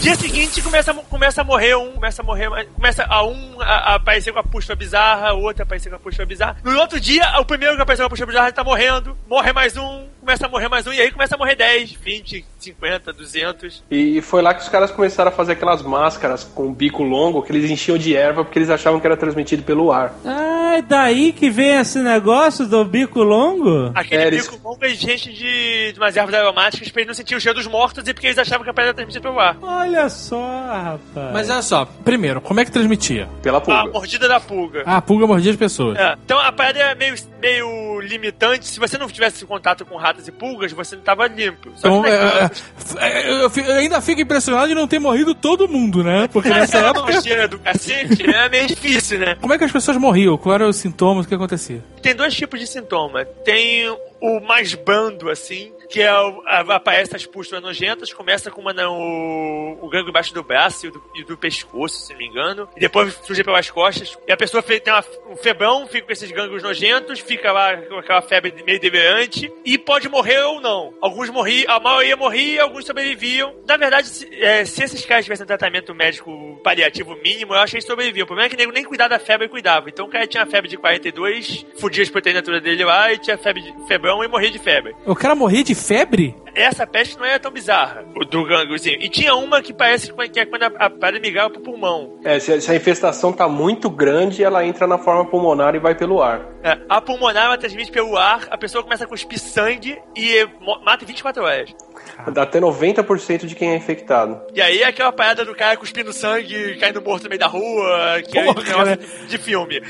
Pulmão desfazendo, aquelas coisas bonitas. Dessas doenças assim bizarras, é tipo a varíola e tipo a peste a, a bubônica normal, a impressão que dá pra nossa visão moderna de medicina é que um, um tratamento paliativo de baixar a febre do cara, é, botar ele num lugar que não fosse nojento e coisas do tipo, melhoraria sensivelmente a chance de sobrevida dele. Um antitérmico e um banho tinha sobrevivido. Uma galera. Tinha- Tinha melhorado grande parte da, da sobrevivência, mas no- na nojeira, sem antitérmico, sem banho, Com sem comida, com sendo mordido pelas pulgas e sendo recontaminado de novo enquanto o cara tava fudido. pode crer, pode crer. Aí arregaça. Aí, Não, mas foi, foi uma, uma, uma volta dessa da peste em 1665 que fez Londres ser es- esvaziada, a Universidade de Trinity fechar, e foi quando o Newton foi para a fazenda da família lá e teve a ideia do, da, da teoria da gravidade. pô, tem um, tem um na, no projeto Gutenberg uma descrição dessa peste de 1665 que é bem bizarra, porque é, é uma descrição tipo um, jo- tipo um diário. E o cara começa com hoje morreram 100, e depois hoje morreram 3 mil. Caralho. E vai, assim, hoje morreram 15 mil, hoje morreram 22 mil. Eu falei, porra. e nego queimando, e corpos na rua, nego botando nas carroças, não tinha mais onde enterrar, então nego começava a me empilhar na frente das casas, tacar fogo na casa com, com os corpos. Caralho. Uma espada agressiva, assim, porque já não tem, você vai ter, como é que você vai enterrar? Morreu 80 mil pessoas num dia, como é que você vai enterrar? É, não tem onde. E foi um surto de, de cólera em Londres em 1854 que deu a primeira, que criou a primeira teoria de, de- de epidemia, assim, que o médico percebeu que todo mundo que tava com cólera tava pegando água da mesma fonte, tirou a, a alça da fonte, o povo não conseguia puxar mais água e ajudou a acabar com a epidemia de lá. E matou todo mundo de sede. Acabou a epidemia. Morto não tem epidemia. O nome do médico era John Snow. Eu não consigo mais pensar no nome agora sem pensar no lobo do lado dele. Nossa. Tem uma história legal da febre amarela também, né? É endêmico do- das áreas que tem muitas florestas, assim, né? Na época de, de Napoleão, eles estavam tentando colonizar a América Central e o Napoleão mandou 33 mil soldados lá pra Santo Domingo, né? Onde é o Haiti hoje. E daí 29 mil... A ilha, a ilha amaldiçoada. 29 mil soldados morreram nessa brincadeira. Aí Napoleão desistiu, falou: ah, não quero mais conquistar essa, essa região. Aí eles também desencanaram da, da América e eles venderam a parte da França, né? Que acho que era 23% dos Estados Unidos, do território americano, era da A, França. A Louisiana. É, eles venderam por míseros 193 milhões de dólares hoje. Nossa. Bem mais barato que o Facebook. Quando eles cavaram o canal do Panamá, a- o primeiro projeto do canal do Panamá foi feito por um francês. E os franceses começaram a cavar o canal. Morreu nego pra caralho de febre amarela. Morria pilhas e pilhas, e pilhas. Até uma hora teve, teve duas revoltas dos, dos funcionários que eram semi- semi-escravos, como o nego tem mania de fazer em obra grande desse tipo, né? E os franceses acabaram que desistiram. Arregaram, largaram de mão. Aí os americanos entraram depois, começaram também a morrer um monte de gente, só que nesse meio tempo o nego inventou o DDT. E os americanos resolveram fazer, porra, foda-se, foda-se floresta, foda-se tudo, DDT direto nessa porra. E começaram a bombardear do canal com DDT e eles acabaram exterminando o mosquito. E aí De 26 mil empregados americanos, 21 mil foram hospitalizados por causa da malária. E foi o DDT em soldado americano que impediu eles de terem piolho e transmitir tifo. E ajudou os caras a ganharem um monte de, de, de, de batalha também por causa disso. O que, que é DDT? DDT é um, é um defensivo, defensivo um inseticida que ataca uma, uma porrada de, de insetos e mata mosquito. Ah, Hoje em dia ainda é o melhor matador de mosquito, só que nego descobriu que ele ataca também a casca do, dos ovos dos pássaros e ferra os pássaros. E faz o que com o ser humano? Nada? A gente, a, a princípio, as pesquisas normais de toxicidade humana diz que, que é- é- não é tóxico. Ele só, ele só foi tóxico pra águia porque a águia come o peixe que comeu um monte de bicho que comeu um monte de inseto. Então precisa concentrar milhões de vezes pra chegar na águia e ser tóxico na hora que ela põe o ovo. Mas pra maioria dos bichos não é tóxico, só pra inseto. E reza a lenda que o Bill Gates descobriu a cura da malária, né? A fundação que ele financia. É mesmo? Eles descobriram uma vacina de 50% agora, né? É, mesmo, cara? Pô, 50% de imunização já é uma parada absurda, porque não tinha nenhuma. a malária ainda mata mais gente do que quase qualquer outra doença no mundo. Será que o Bill Gates vai escrever o nome na história assim, cara? O Bill Gates tinha posto no.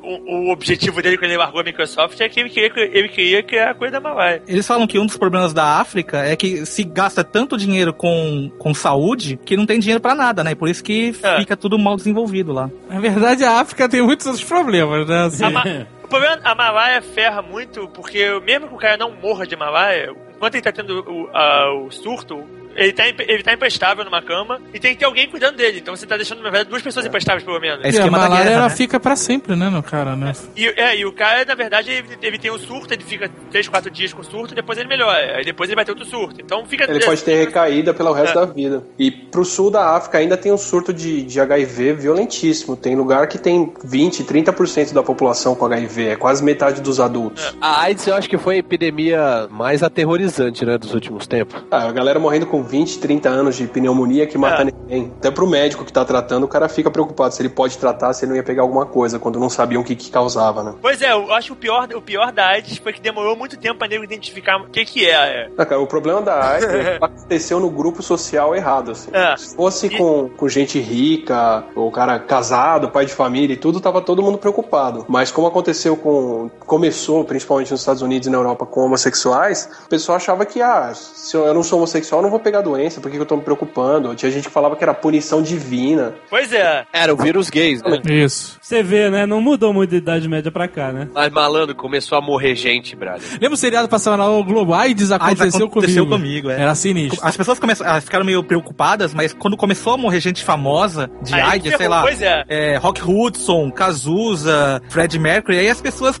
falaram, putz, isso tá mais perto da gente do que a gente imagina. Não, e as mulheres começaram a ficar contaminadas, né? Sim. E aí os caras, porra, peraí, então não é doença de gay, né? A pior parada foi quando começou a morrer nego de transfusão de sangue. Porque aí é aquela de caralho, transfusão de sangue, eu posso, eu Esse- posso ter um acidente de carro. Esse, eu posso é, pegar- esse AIDS aconteceu comigo, foi um acidente de carro e o cara teve que tomar transfusão de sangue, não foi isso? Eu acho que era um lembro negócio mais. desse. Porque, pô, num, num acidente desses, qualquer pessoa tá sujeito, cara. Não tem. não- não- e, e não tem escolha, né? Não vou receber sangue, porra. Você, não tá nem consciente a maioria das vezes pra você poder escolher alguma coisa. O Enfio morreu de, né, de... Enfim, morreu de AIDS. É. né? Porque ele tinha que. Betinho. Ele é hemofílico. Ele era É hemofílico, é. É, o hemofílico ele toma, ele toma remédio que às vezes é concentrado de duas, cinco mil bolsas de sangue. Caralho. Então ele tem contato com o sangue de muita gente de uma vez. Se você tá com uma bactéria, você tem um antibiótico que ataca ela. Você tá com fungo, você tem um antifúngico. Agora o vírus que usa a célula pra fazer tudo, não, não tem como atacar ele, ou pelo menos não tinha na época remédio. Então descobriu que o sujeito tá com HIV ou tá com AIDS, você tchau e benção, porque não, não tinha o é. que fazer. Na verdade foi por causa do HIV que desenvolveram a maioria dos remédios antivirais que tem até hoje. Que é você entender alguma coisa que só o vírus tem, que só ele faz, tipo, só ele faz a transcrição reversa que a gente falou, então só ele tem a transcriptase, vamos atacar essa proteína do vírus, e aí você vai desenvolvendo as drogas do coquetel desse jeito. Agora, pergunta: o Magic Johnson teve AIDS mesmo? Então, Ou- ele, te- ele teve. Ele, ele falou na, em pouco antes da, da Olimpíada, acho que foi em 91 ele falou, depois da É. final do Lakers, que ele tinha AIDS. Isso. Meu, hoje ele tá igual o Shaquille O'Neal, ele tá grande e forte, só que ele ficou tomando coquetel direto, né? Então, tem- sabe É. por quê? Na, na época falaram, falaram uma história de que, na verdade, ele ganhou uma, uma grana violenta pra, tipo, ser um, um- uma esperança, assim, pra, pra galera, sacou? Não, Zeitgeist não, cara. ah, pô, eu sou conspirólogo, né? cara? Eu não acredito que um cara desse se, se prestaria um papel desse. Cara, só- já era um cara que ganhava uma grana violenta, né? Ele não, Que, ele não que, é um que cara prometeram pra ele? Porque, porra, vão dar o quê pro cara É, assumir eu- um papel que é sinistro, né? Porra, preconceito, toda aquela É. coisa, né? É, pô. Ué, a, a equipe da Austrália que não quis jogar contra ele, né? Na Olimpíada de Teve um 92. esquema desse. Não, na pode Olimpíada crer. nem tanto, mas eu lembro que quando tava tendo. Ele, ele voltou depois da. que Ele, ele, ele parou um ano, ele voltou. Foi, foi. Ele teve- começou amistosos e teve um jogo entre. Acho que foi é, Utah e, e Lakers, né? E ele se cortou.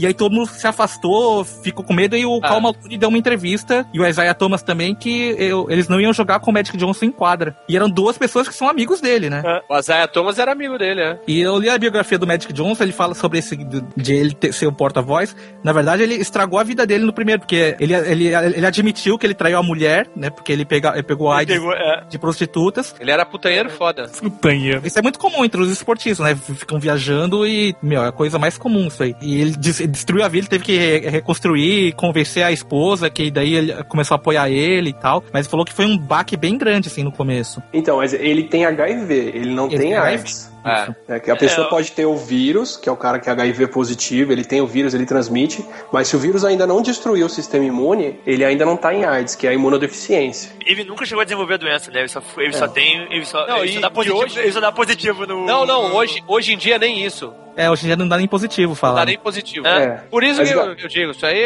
foi armação, rapaz. Não, para com.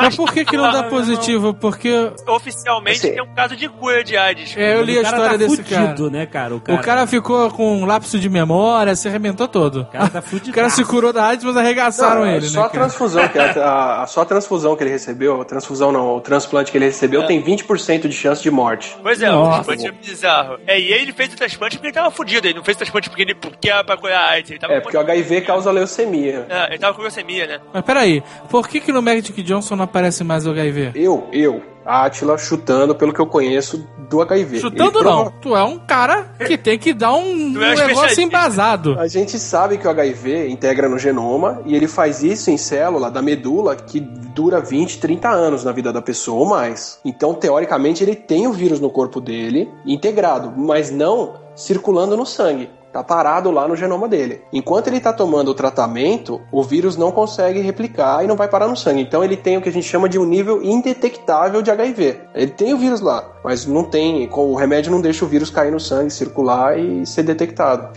Mas o, o coquetel mesmo, o pessoal hoje em dia tem essa imagem de que o HIV não mata mais, que o coquetel cura O. HIV ó, e a AIDS, né?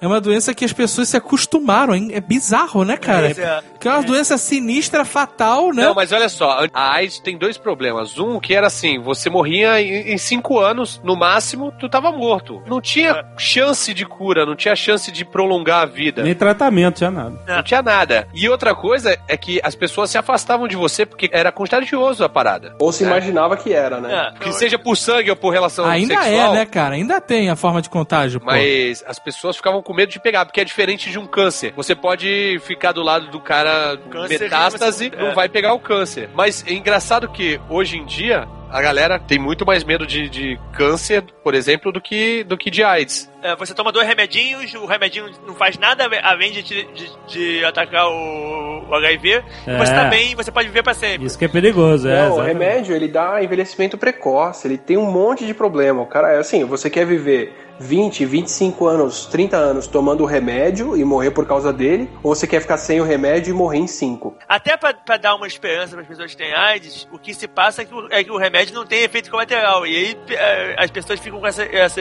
ideia é, mentirosa que você vai tomar um- uma pílulazinha de manhã e você, e você tá vivo da AIDS, então parou de ter aquele, aquela imagem de medo. Interessante é que aqui no Brasil acho que é o único país que se quebrou a patente do, do coquetel e, e é produzido e distribuído gratuitamente pelo SUS, né? Foi, foi o Finalmente primeiro. Hoje em dia a Índia já fez o mesmo. Ah, o, o Brasil é um dos países que é exemplo em termos de combate à AIDS. né? É, é doido porque tem alguns remédios que custavam, sei lá, mil reais por mês o tratamento, e aí o Brasil quebrou a patente e falou, não, a gente vai distribuir de graça. Aí o preço do remédio do, fa- do fabricante farmacêutico caiu de mil para 30 por mês. Nossa, É foda, muito né, escroto, velho? né, cara? É muito é absurdo, né, nego, cara? vende, nego vende o valor que as pessoas podem pagar. E como nesse caso, principalmente, as outras pessoas eram governos de países, os caras não estavam nem aí, né? Só que o HIV, cara, ele é um vírus é, muito problemático. Mesmo sob tratamento, tem o risco do, do tratamento deixar de funcionar e o vírus tomar conta. Quando saiu o primeiro remédio, que é o AZT, que é o primeiro que eles testaram e viram que funcionava, você dava ele pro, pro cara que tava em AIDS já, que tava cheio de doença, dava o AZT, o cara melhorava do dia pra noite. Só que aí depois de seis meses, o remédio já não fazia mais efeito nenhum. Você tem que combinar hoje em dia quatro, cinco, seis remédios diferentes, cada um atacando uma parte do vírus pra você conseguir controlar ele. Ainda assim com o risco dele escapar dos seis de uma vez. Tem um esquema que o vírus vai mutando, né? O Vai. tempo todo. O sistema imune da pessoa tá atacando o vírus da semana passada e ele já mudou esta semana e tá fugindo. Assim, se nem a imunidade da pessoa ataca o vírus, remédio, vacina, nada do que a gente fez até hoje consegue. Pelo que a gente conhece hoje em dia do HIV, se primeiro que não tem só um HIV, tem dois. Tem o HIV 1 e 2. O 1 é esse que tá pelo mundo todo, o 2 só acontece na África. Ah, é? O da África é diferente? É diferente, veio de outro primato. O HIV1 veio do chimpanzé, o 2 veio de outro macaco, só da África. Pô, legal, já O tá aqui. HIV1 tem cinco tipos. Quatro vieram de chimpanzé, um veio de gorila. Todos restritos à África, menos o principal. O principal que circulou pelo mundo todo, ele tem trocentos subtipos. O único lugar que tem todos esses subtipos é a África. Mas restrito na África por quê? Barreira porque ninguém vai pra lá ou qual Então, o motivo? Assim, o, o lugar que tem a maior diversidade de HIV hoje em dia fica em Uganda e é uma vila que recebia muita carne de caça. Então o povo ia caçar chimpanzé, outros primatas lá, se contaminava com o sangue, vinha vendi- vender a carne na cidade e acabava transmitindo o vírus ali. E isso a gente sabe que devia acontecer desde 1800 e pouco, 1900. O vírus circulou de, mil- de 1900 até 1960, 70, só na África, entre o pessoal que vivia ali na vila ou nos países próximos. E de lá ele foi pro mundo, mas se não fosse na década de 80, podia ser hoje em dia. O problema é que nego, nego também morria muito nessa época dessas doenças e, e não é identificado, o cara botava qualquer, outro, qualquer outra coisa no. É, É, E o cara não morria por causa do HIV, né? Ele É. ficava fraco por causa do HIV e morria de malária. É, então, então ninguém, ninguém ia saber, exato. Eu sempre tive uma dúvida. O anófilis, né, que transmite a malária, ele se alimenta de sangue, certo? Certo. Por que, que ele não transmite a AIDS? Ele não transmite a AIDS quando ele pica alguém de novo? Você tem o intestino dele que destrói o vírus, talvez o, o tamanho do, do, do inóculo de, de sangue lá é muito pequeno, porque para malária, para dengue, para qualquer doença dessa poder ser transmitida pelo pernilongo, eles primeiro têm que replicar dentro do pernilongo, ir para a glândula salivar, para depois o pernilongo injetar saliva com o parasita. Não é o sangue que ele sugou que traz o parasita. O HIV não consegue, não consegue passar por isso. Ainda bem, porque pegar AIDS de mosquito seria foda. Compensação pela via sexual precisa de uma partícula de HIV no, no tecido para provocar inflamação. Aí quando o sistema imune vai atacar o vírus, ele pula para dentro da célula imune e segue pelo corpo. Ele aproveita a célula que devia atacar ele. E ele consegue fazer dentro do corpo da pessoa linhagens diferentes, cara. Tipo, o HIV tem grupos específicos do cérebro, do, do, do, do intestino, de não sei onde, diferentes por órgão.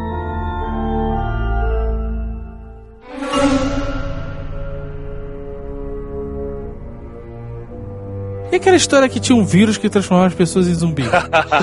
Eu tenho um vírus no meu laboratório, quem ele infecta, vira um zumbi, sobe pro ponto mais alto que tem e liquefaz, vira uma pasta em menos de sete dias. Não, não, não, não, não, não, não, não, o, não. quê? o que que vira uma pasta? O que o vírus infecta, escala pro lugar mais alto e se desmancha numa poça em uma semana de infecção. Pera aí, eu não tô entendendo. Você tá dizendo que pra mim que se a pessoa contaminada sobe um, pro Himalaia, sei lá, e.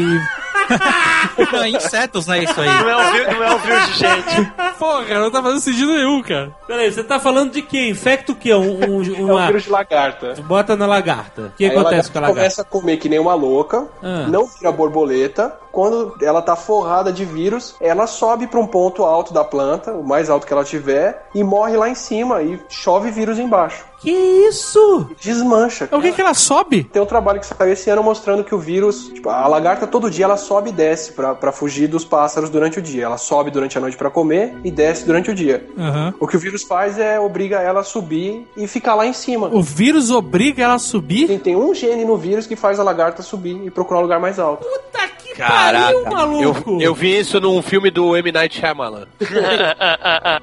Tem um fungo que faz isso também em formigas, né? Tem- Esse tem do fungo já, esse do fungo já tinha ali. Ah, das formigas zumbis, exato. O legal é que esse vírus, esse baculovírus que mata a lagarta, a gente usa aqui pra controlar a lagarta da soja. Só que a gente não pode usar o que desmancha. Ela, o que a gente usa, ela fica durinha, porque aí o cara pode colher as lagartas que morreram, fazer uma pasta e borrifar na plantação. Vocês fazem. Pera aí, como é que.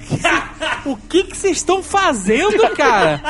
Lagarta zumbi, cara. Começa assim a epidemia. A Embrapa aqui, cara, desenvolve isso. É um vírus para controle biológico. Você tá com uma praga de lagarta na plantação de soja. Você pega o vírus e espalha ele. Quando a lagarta morre, você colhe a lagarta, faz uma pasta e borrifa. Quando a gente come a porra da soja, o que, que acontece? Cérebros, miolos. Caraca, é por isso que eu não como soja nem fudendo, cara. Vírus à parte, assim, a gente tem um vírus brasileiro que causa febre hemorrágica, que já matou gente, inclusive. E tem o pior nome de vírus que eu já vi, cara. Chama vírus sabiá. Ah, caralho, o Brasil não sabe nada, né, cara? Brasil. Não sabe dar um nome, né, cara? Vou te Imagina falar. quantas pessoas mataram sabiás na rua.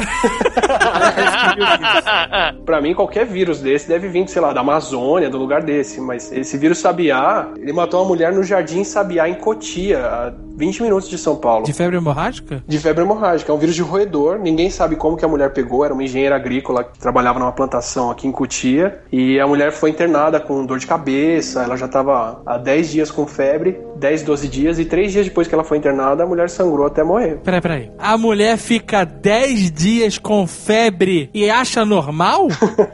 É que Ela só se com internou depois de 10 dias, cara. Caralho, meu irmão. febre Eu vou te falar. Você tá tomando dois dias, três dias com febre. Dois dias, cara. Se a tua febre não cede, tu vai ao médico, caralho. Pegaram um pedaço de tecido dela, mandaram pra Belém. Aí o cara que tentou cultivar isso lá também pegou o vírus, mas não morreu. Caraca, por que, que mandaram pra Belém? Porque tem um centro lá, que chama Centro Evandro Chagas, que é da Fundação Oswaldo Cruz, que trabalha com vírus mesmo. Quase todo vírus brasileiro importante tá em, em centro americano, não tá aqui. Quase tudo que os caras pegam lá em Belém de, de- da mata, eles mandam pros Estados Unidos. Tá tudo lá em- nos centros americanos.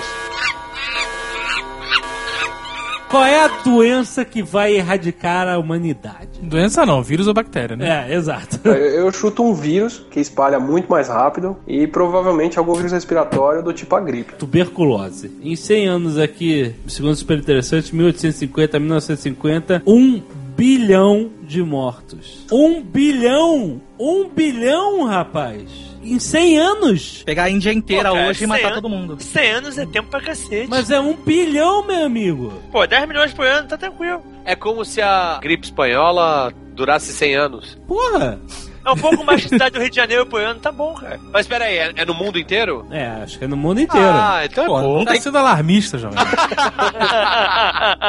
E, mas a, a tuberculose até hoje é um problemão, cara. porque Você tem que ficar, acho que até um ano tomando o remédio. Mas o problema é que o nego para de tomar o remédio e aí a bactéria não morre. O problema da tuberculose é que o cara tá catarrando sangue, ele começa a tomar antibiótico, uma hora Um ele dia para, depois ele tá bom. aí ele para, Ele não faz o tratamento todo. é, não faz Não, tratamento é. completo. Há pouco tempo teve uma campanha na televisão falando pras pessoas, né, exatamente isso. Tem que fazer a porra do, trata- do tratamento até o final, caralho. E o, É, o o nosso, tratamento o nosso tratamento meses. completo é de, é de seis meses a um ano, né? O tratamento é, com- É. é longo, né? E aí nego não fazia, nego não tomava o remédio, porque, pô, um ano tomando remédio, o cara ele já se sentia bem logo nos primeiros dois meses. Ah, tô bem, não preciso mais disso aqui. Mas é antibiótico não? É. Um ano tomando antibiótico? Um ano. Tomicina. E se você parar de tomar no meio, você corre o risco de desenvolver a tuberculose resistente. Puta que pariu, que inferno, cara. E como é que a gente se salva disso? Não pegando tuberculose. Não, mas peraí, então como é que pega a tuberculose, cara? Caraca, o Jovem Nerd já tá em choque agora. Porra, Chapadão, olha só, sério, porque todo mundo fala do- tuberculose na minha cabeça era doença do passado. Século XIX, o cara começava a tossir sangue, ó, é tuberculose. Doc Holiday, essa porra, sabe? Sumiu por um bom tempo por causa do antibiótico, mas agora tá voltando da forma resistente. Voltou em parte por causa da AIDS e por causa das nossas condições de saúde muito boas que nós temos nas nossas moradias populares. O interessante é que falam que o Pedro I, o imperador, morreu de tuberculose, Tuberculose. mas tem gente que fala também que foi de varíola. Pode ter sido os dois, né? Que o hit combo é um azar foda. O que, que é tuberculose? É vírus? É vírus, né? Tuberculose é uma bactéria Uma que bactéria. faz uma cicatriz violenta no pulmão, que é o que impede ela de receber o remédio. É toda vez que você vai com uma gripe, eles tiram o- uma chapa do seu pulmão, eles estão vendo se você não tá com tuberculose ou pneumonia, né? A Pneumonia. pneumonia é o quê? É uma, gri... é uma gripe Pneumonia muito é uma infecção agressiva. do pulmão. Geralmente por bactéria também. Pode- você pode pegar uma gripe que debilita o pulmão e a bactéria vem depois. Mas Mas, como é Peraí, a pneumonia não é uma gripe mal curada? É, não. A gripe te deixa fraco a ponto de você poder, você poder dar o azar de pegar uma bactéria que vai infeccionar o seu pulmão. Tô explicando da onde que vem a tuberculose, mano. Ah, relaxa, Jovem Nerd. Com certeza não é metendo a mão na maçaneta do banheiro público. Ô, esse aí é Tucano. o principal método. Tucano, tu falou uma parada que é bom ressaltar aqui, cara. Essa parada de maçaneta é o pré-escolar dessa parada de, de ser asseado. Você já assistiu Fantástico? Não, olha só. Tudo é mais sujo que o Sabe- banheiro. Exato. O cara vai, pega o orelhão, o orelhão é mil vezes mais sujo que a privada. Caraca, sabe o que, que é sinistro? Controle remoto de hotel. Ninguém limpa. Ninguém. Abre a gaveta, pega uma camisinha, coloca o controle remoto dentro, aí você troca o canal. Falando sério, é mais fácil pegar gripe dando a mão do que dando um beijo pra cumprimentar a pessoa. Porque a mão a gente passa no olho. E se você pega o muco e passa no olho, na boca, a gente toca o rosto não sei quantas vezes por minuto. Putz, acabei de coçar meu olho. E tem uma Agora, parada, Todo né? mundo Geralmente, tá coçando o olho agora. molecada geralmente, quando, quando beija, tá na balada. Na balada você bebe muito, tem muito álcool, mata o jeito. tá bom. É verdade, cara. É Esse negócio de tuberculose, no começo do século passado, né, no começo do século XX, é, todo mundo cuspia nas ruas. Aí o governo teve que fazer uma, uma campanha violenta para as pessoas pararem de cuspirem na rua ou criarem até cuspidouros. Mas as pessoas continuam cuspindo na rua. E na China, principalmente. Eu, eu sou prova que não. Lá na China eles usam um saco, tipo um saco de pão, e eles cospem dentro. Tá bom.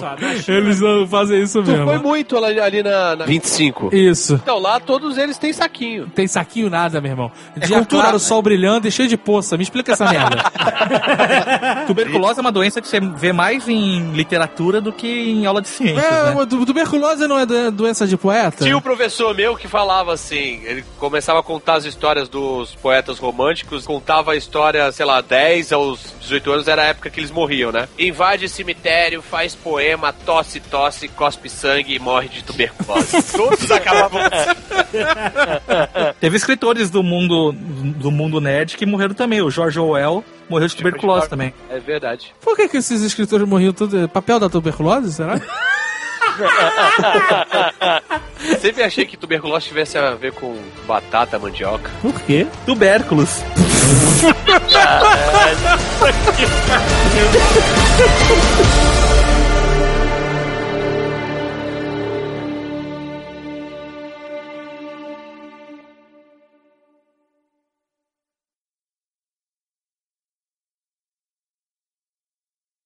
Meu irmão, onde é que tu pega a bactéria da tuberculose? Jogando videogame, principalmente.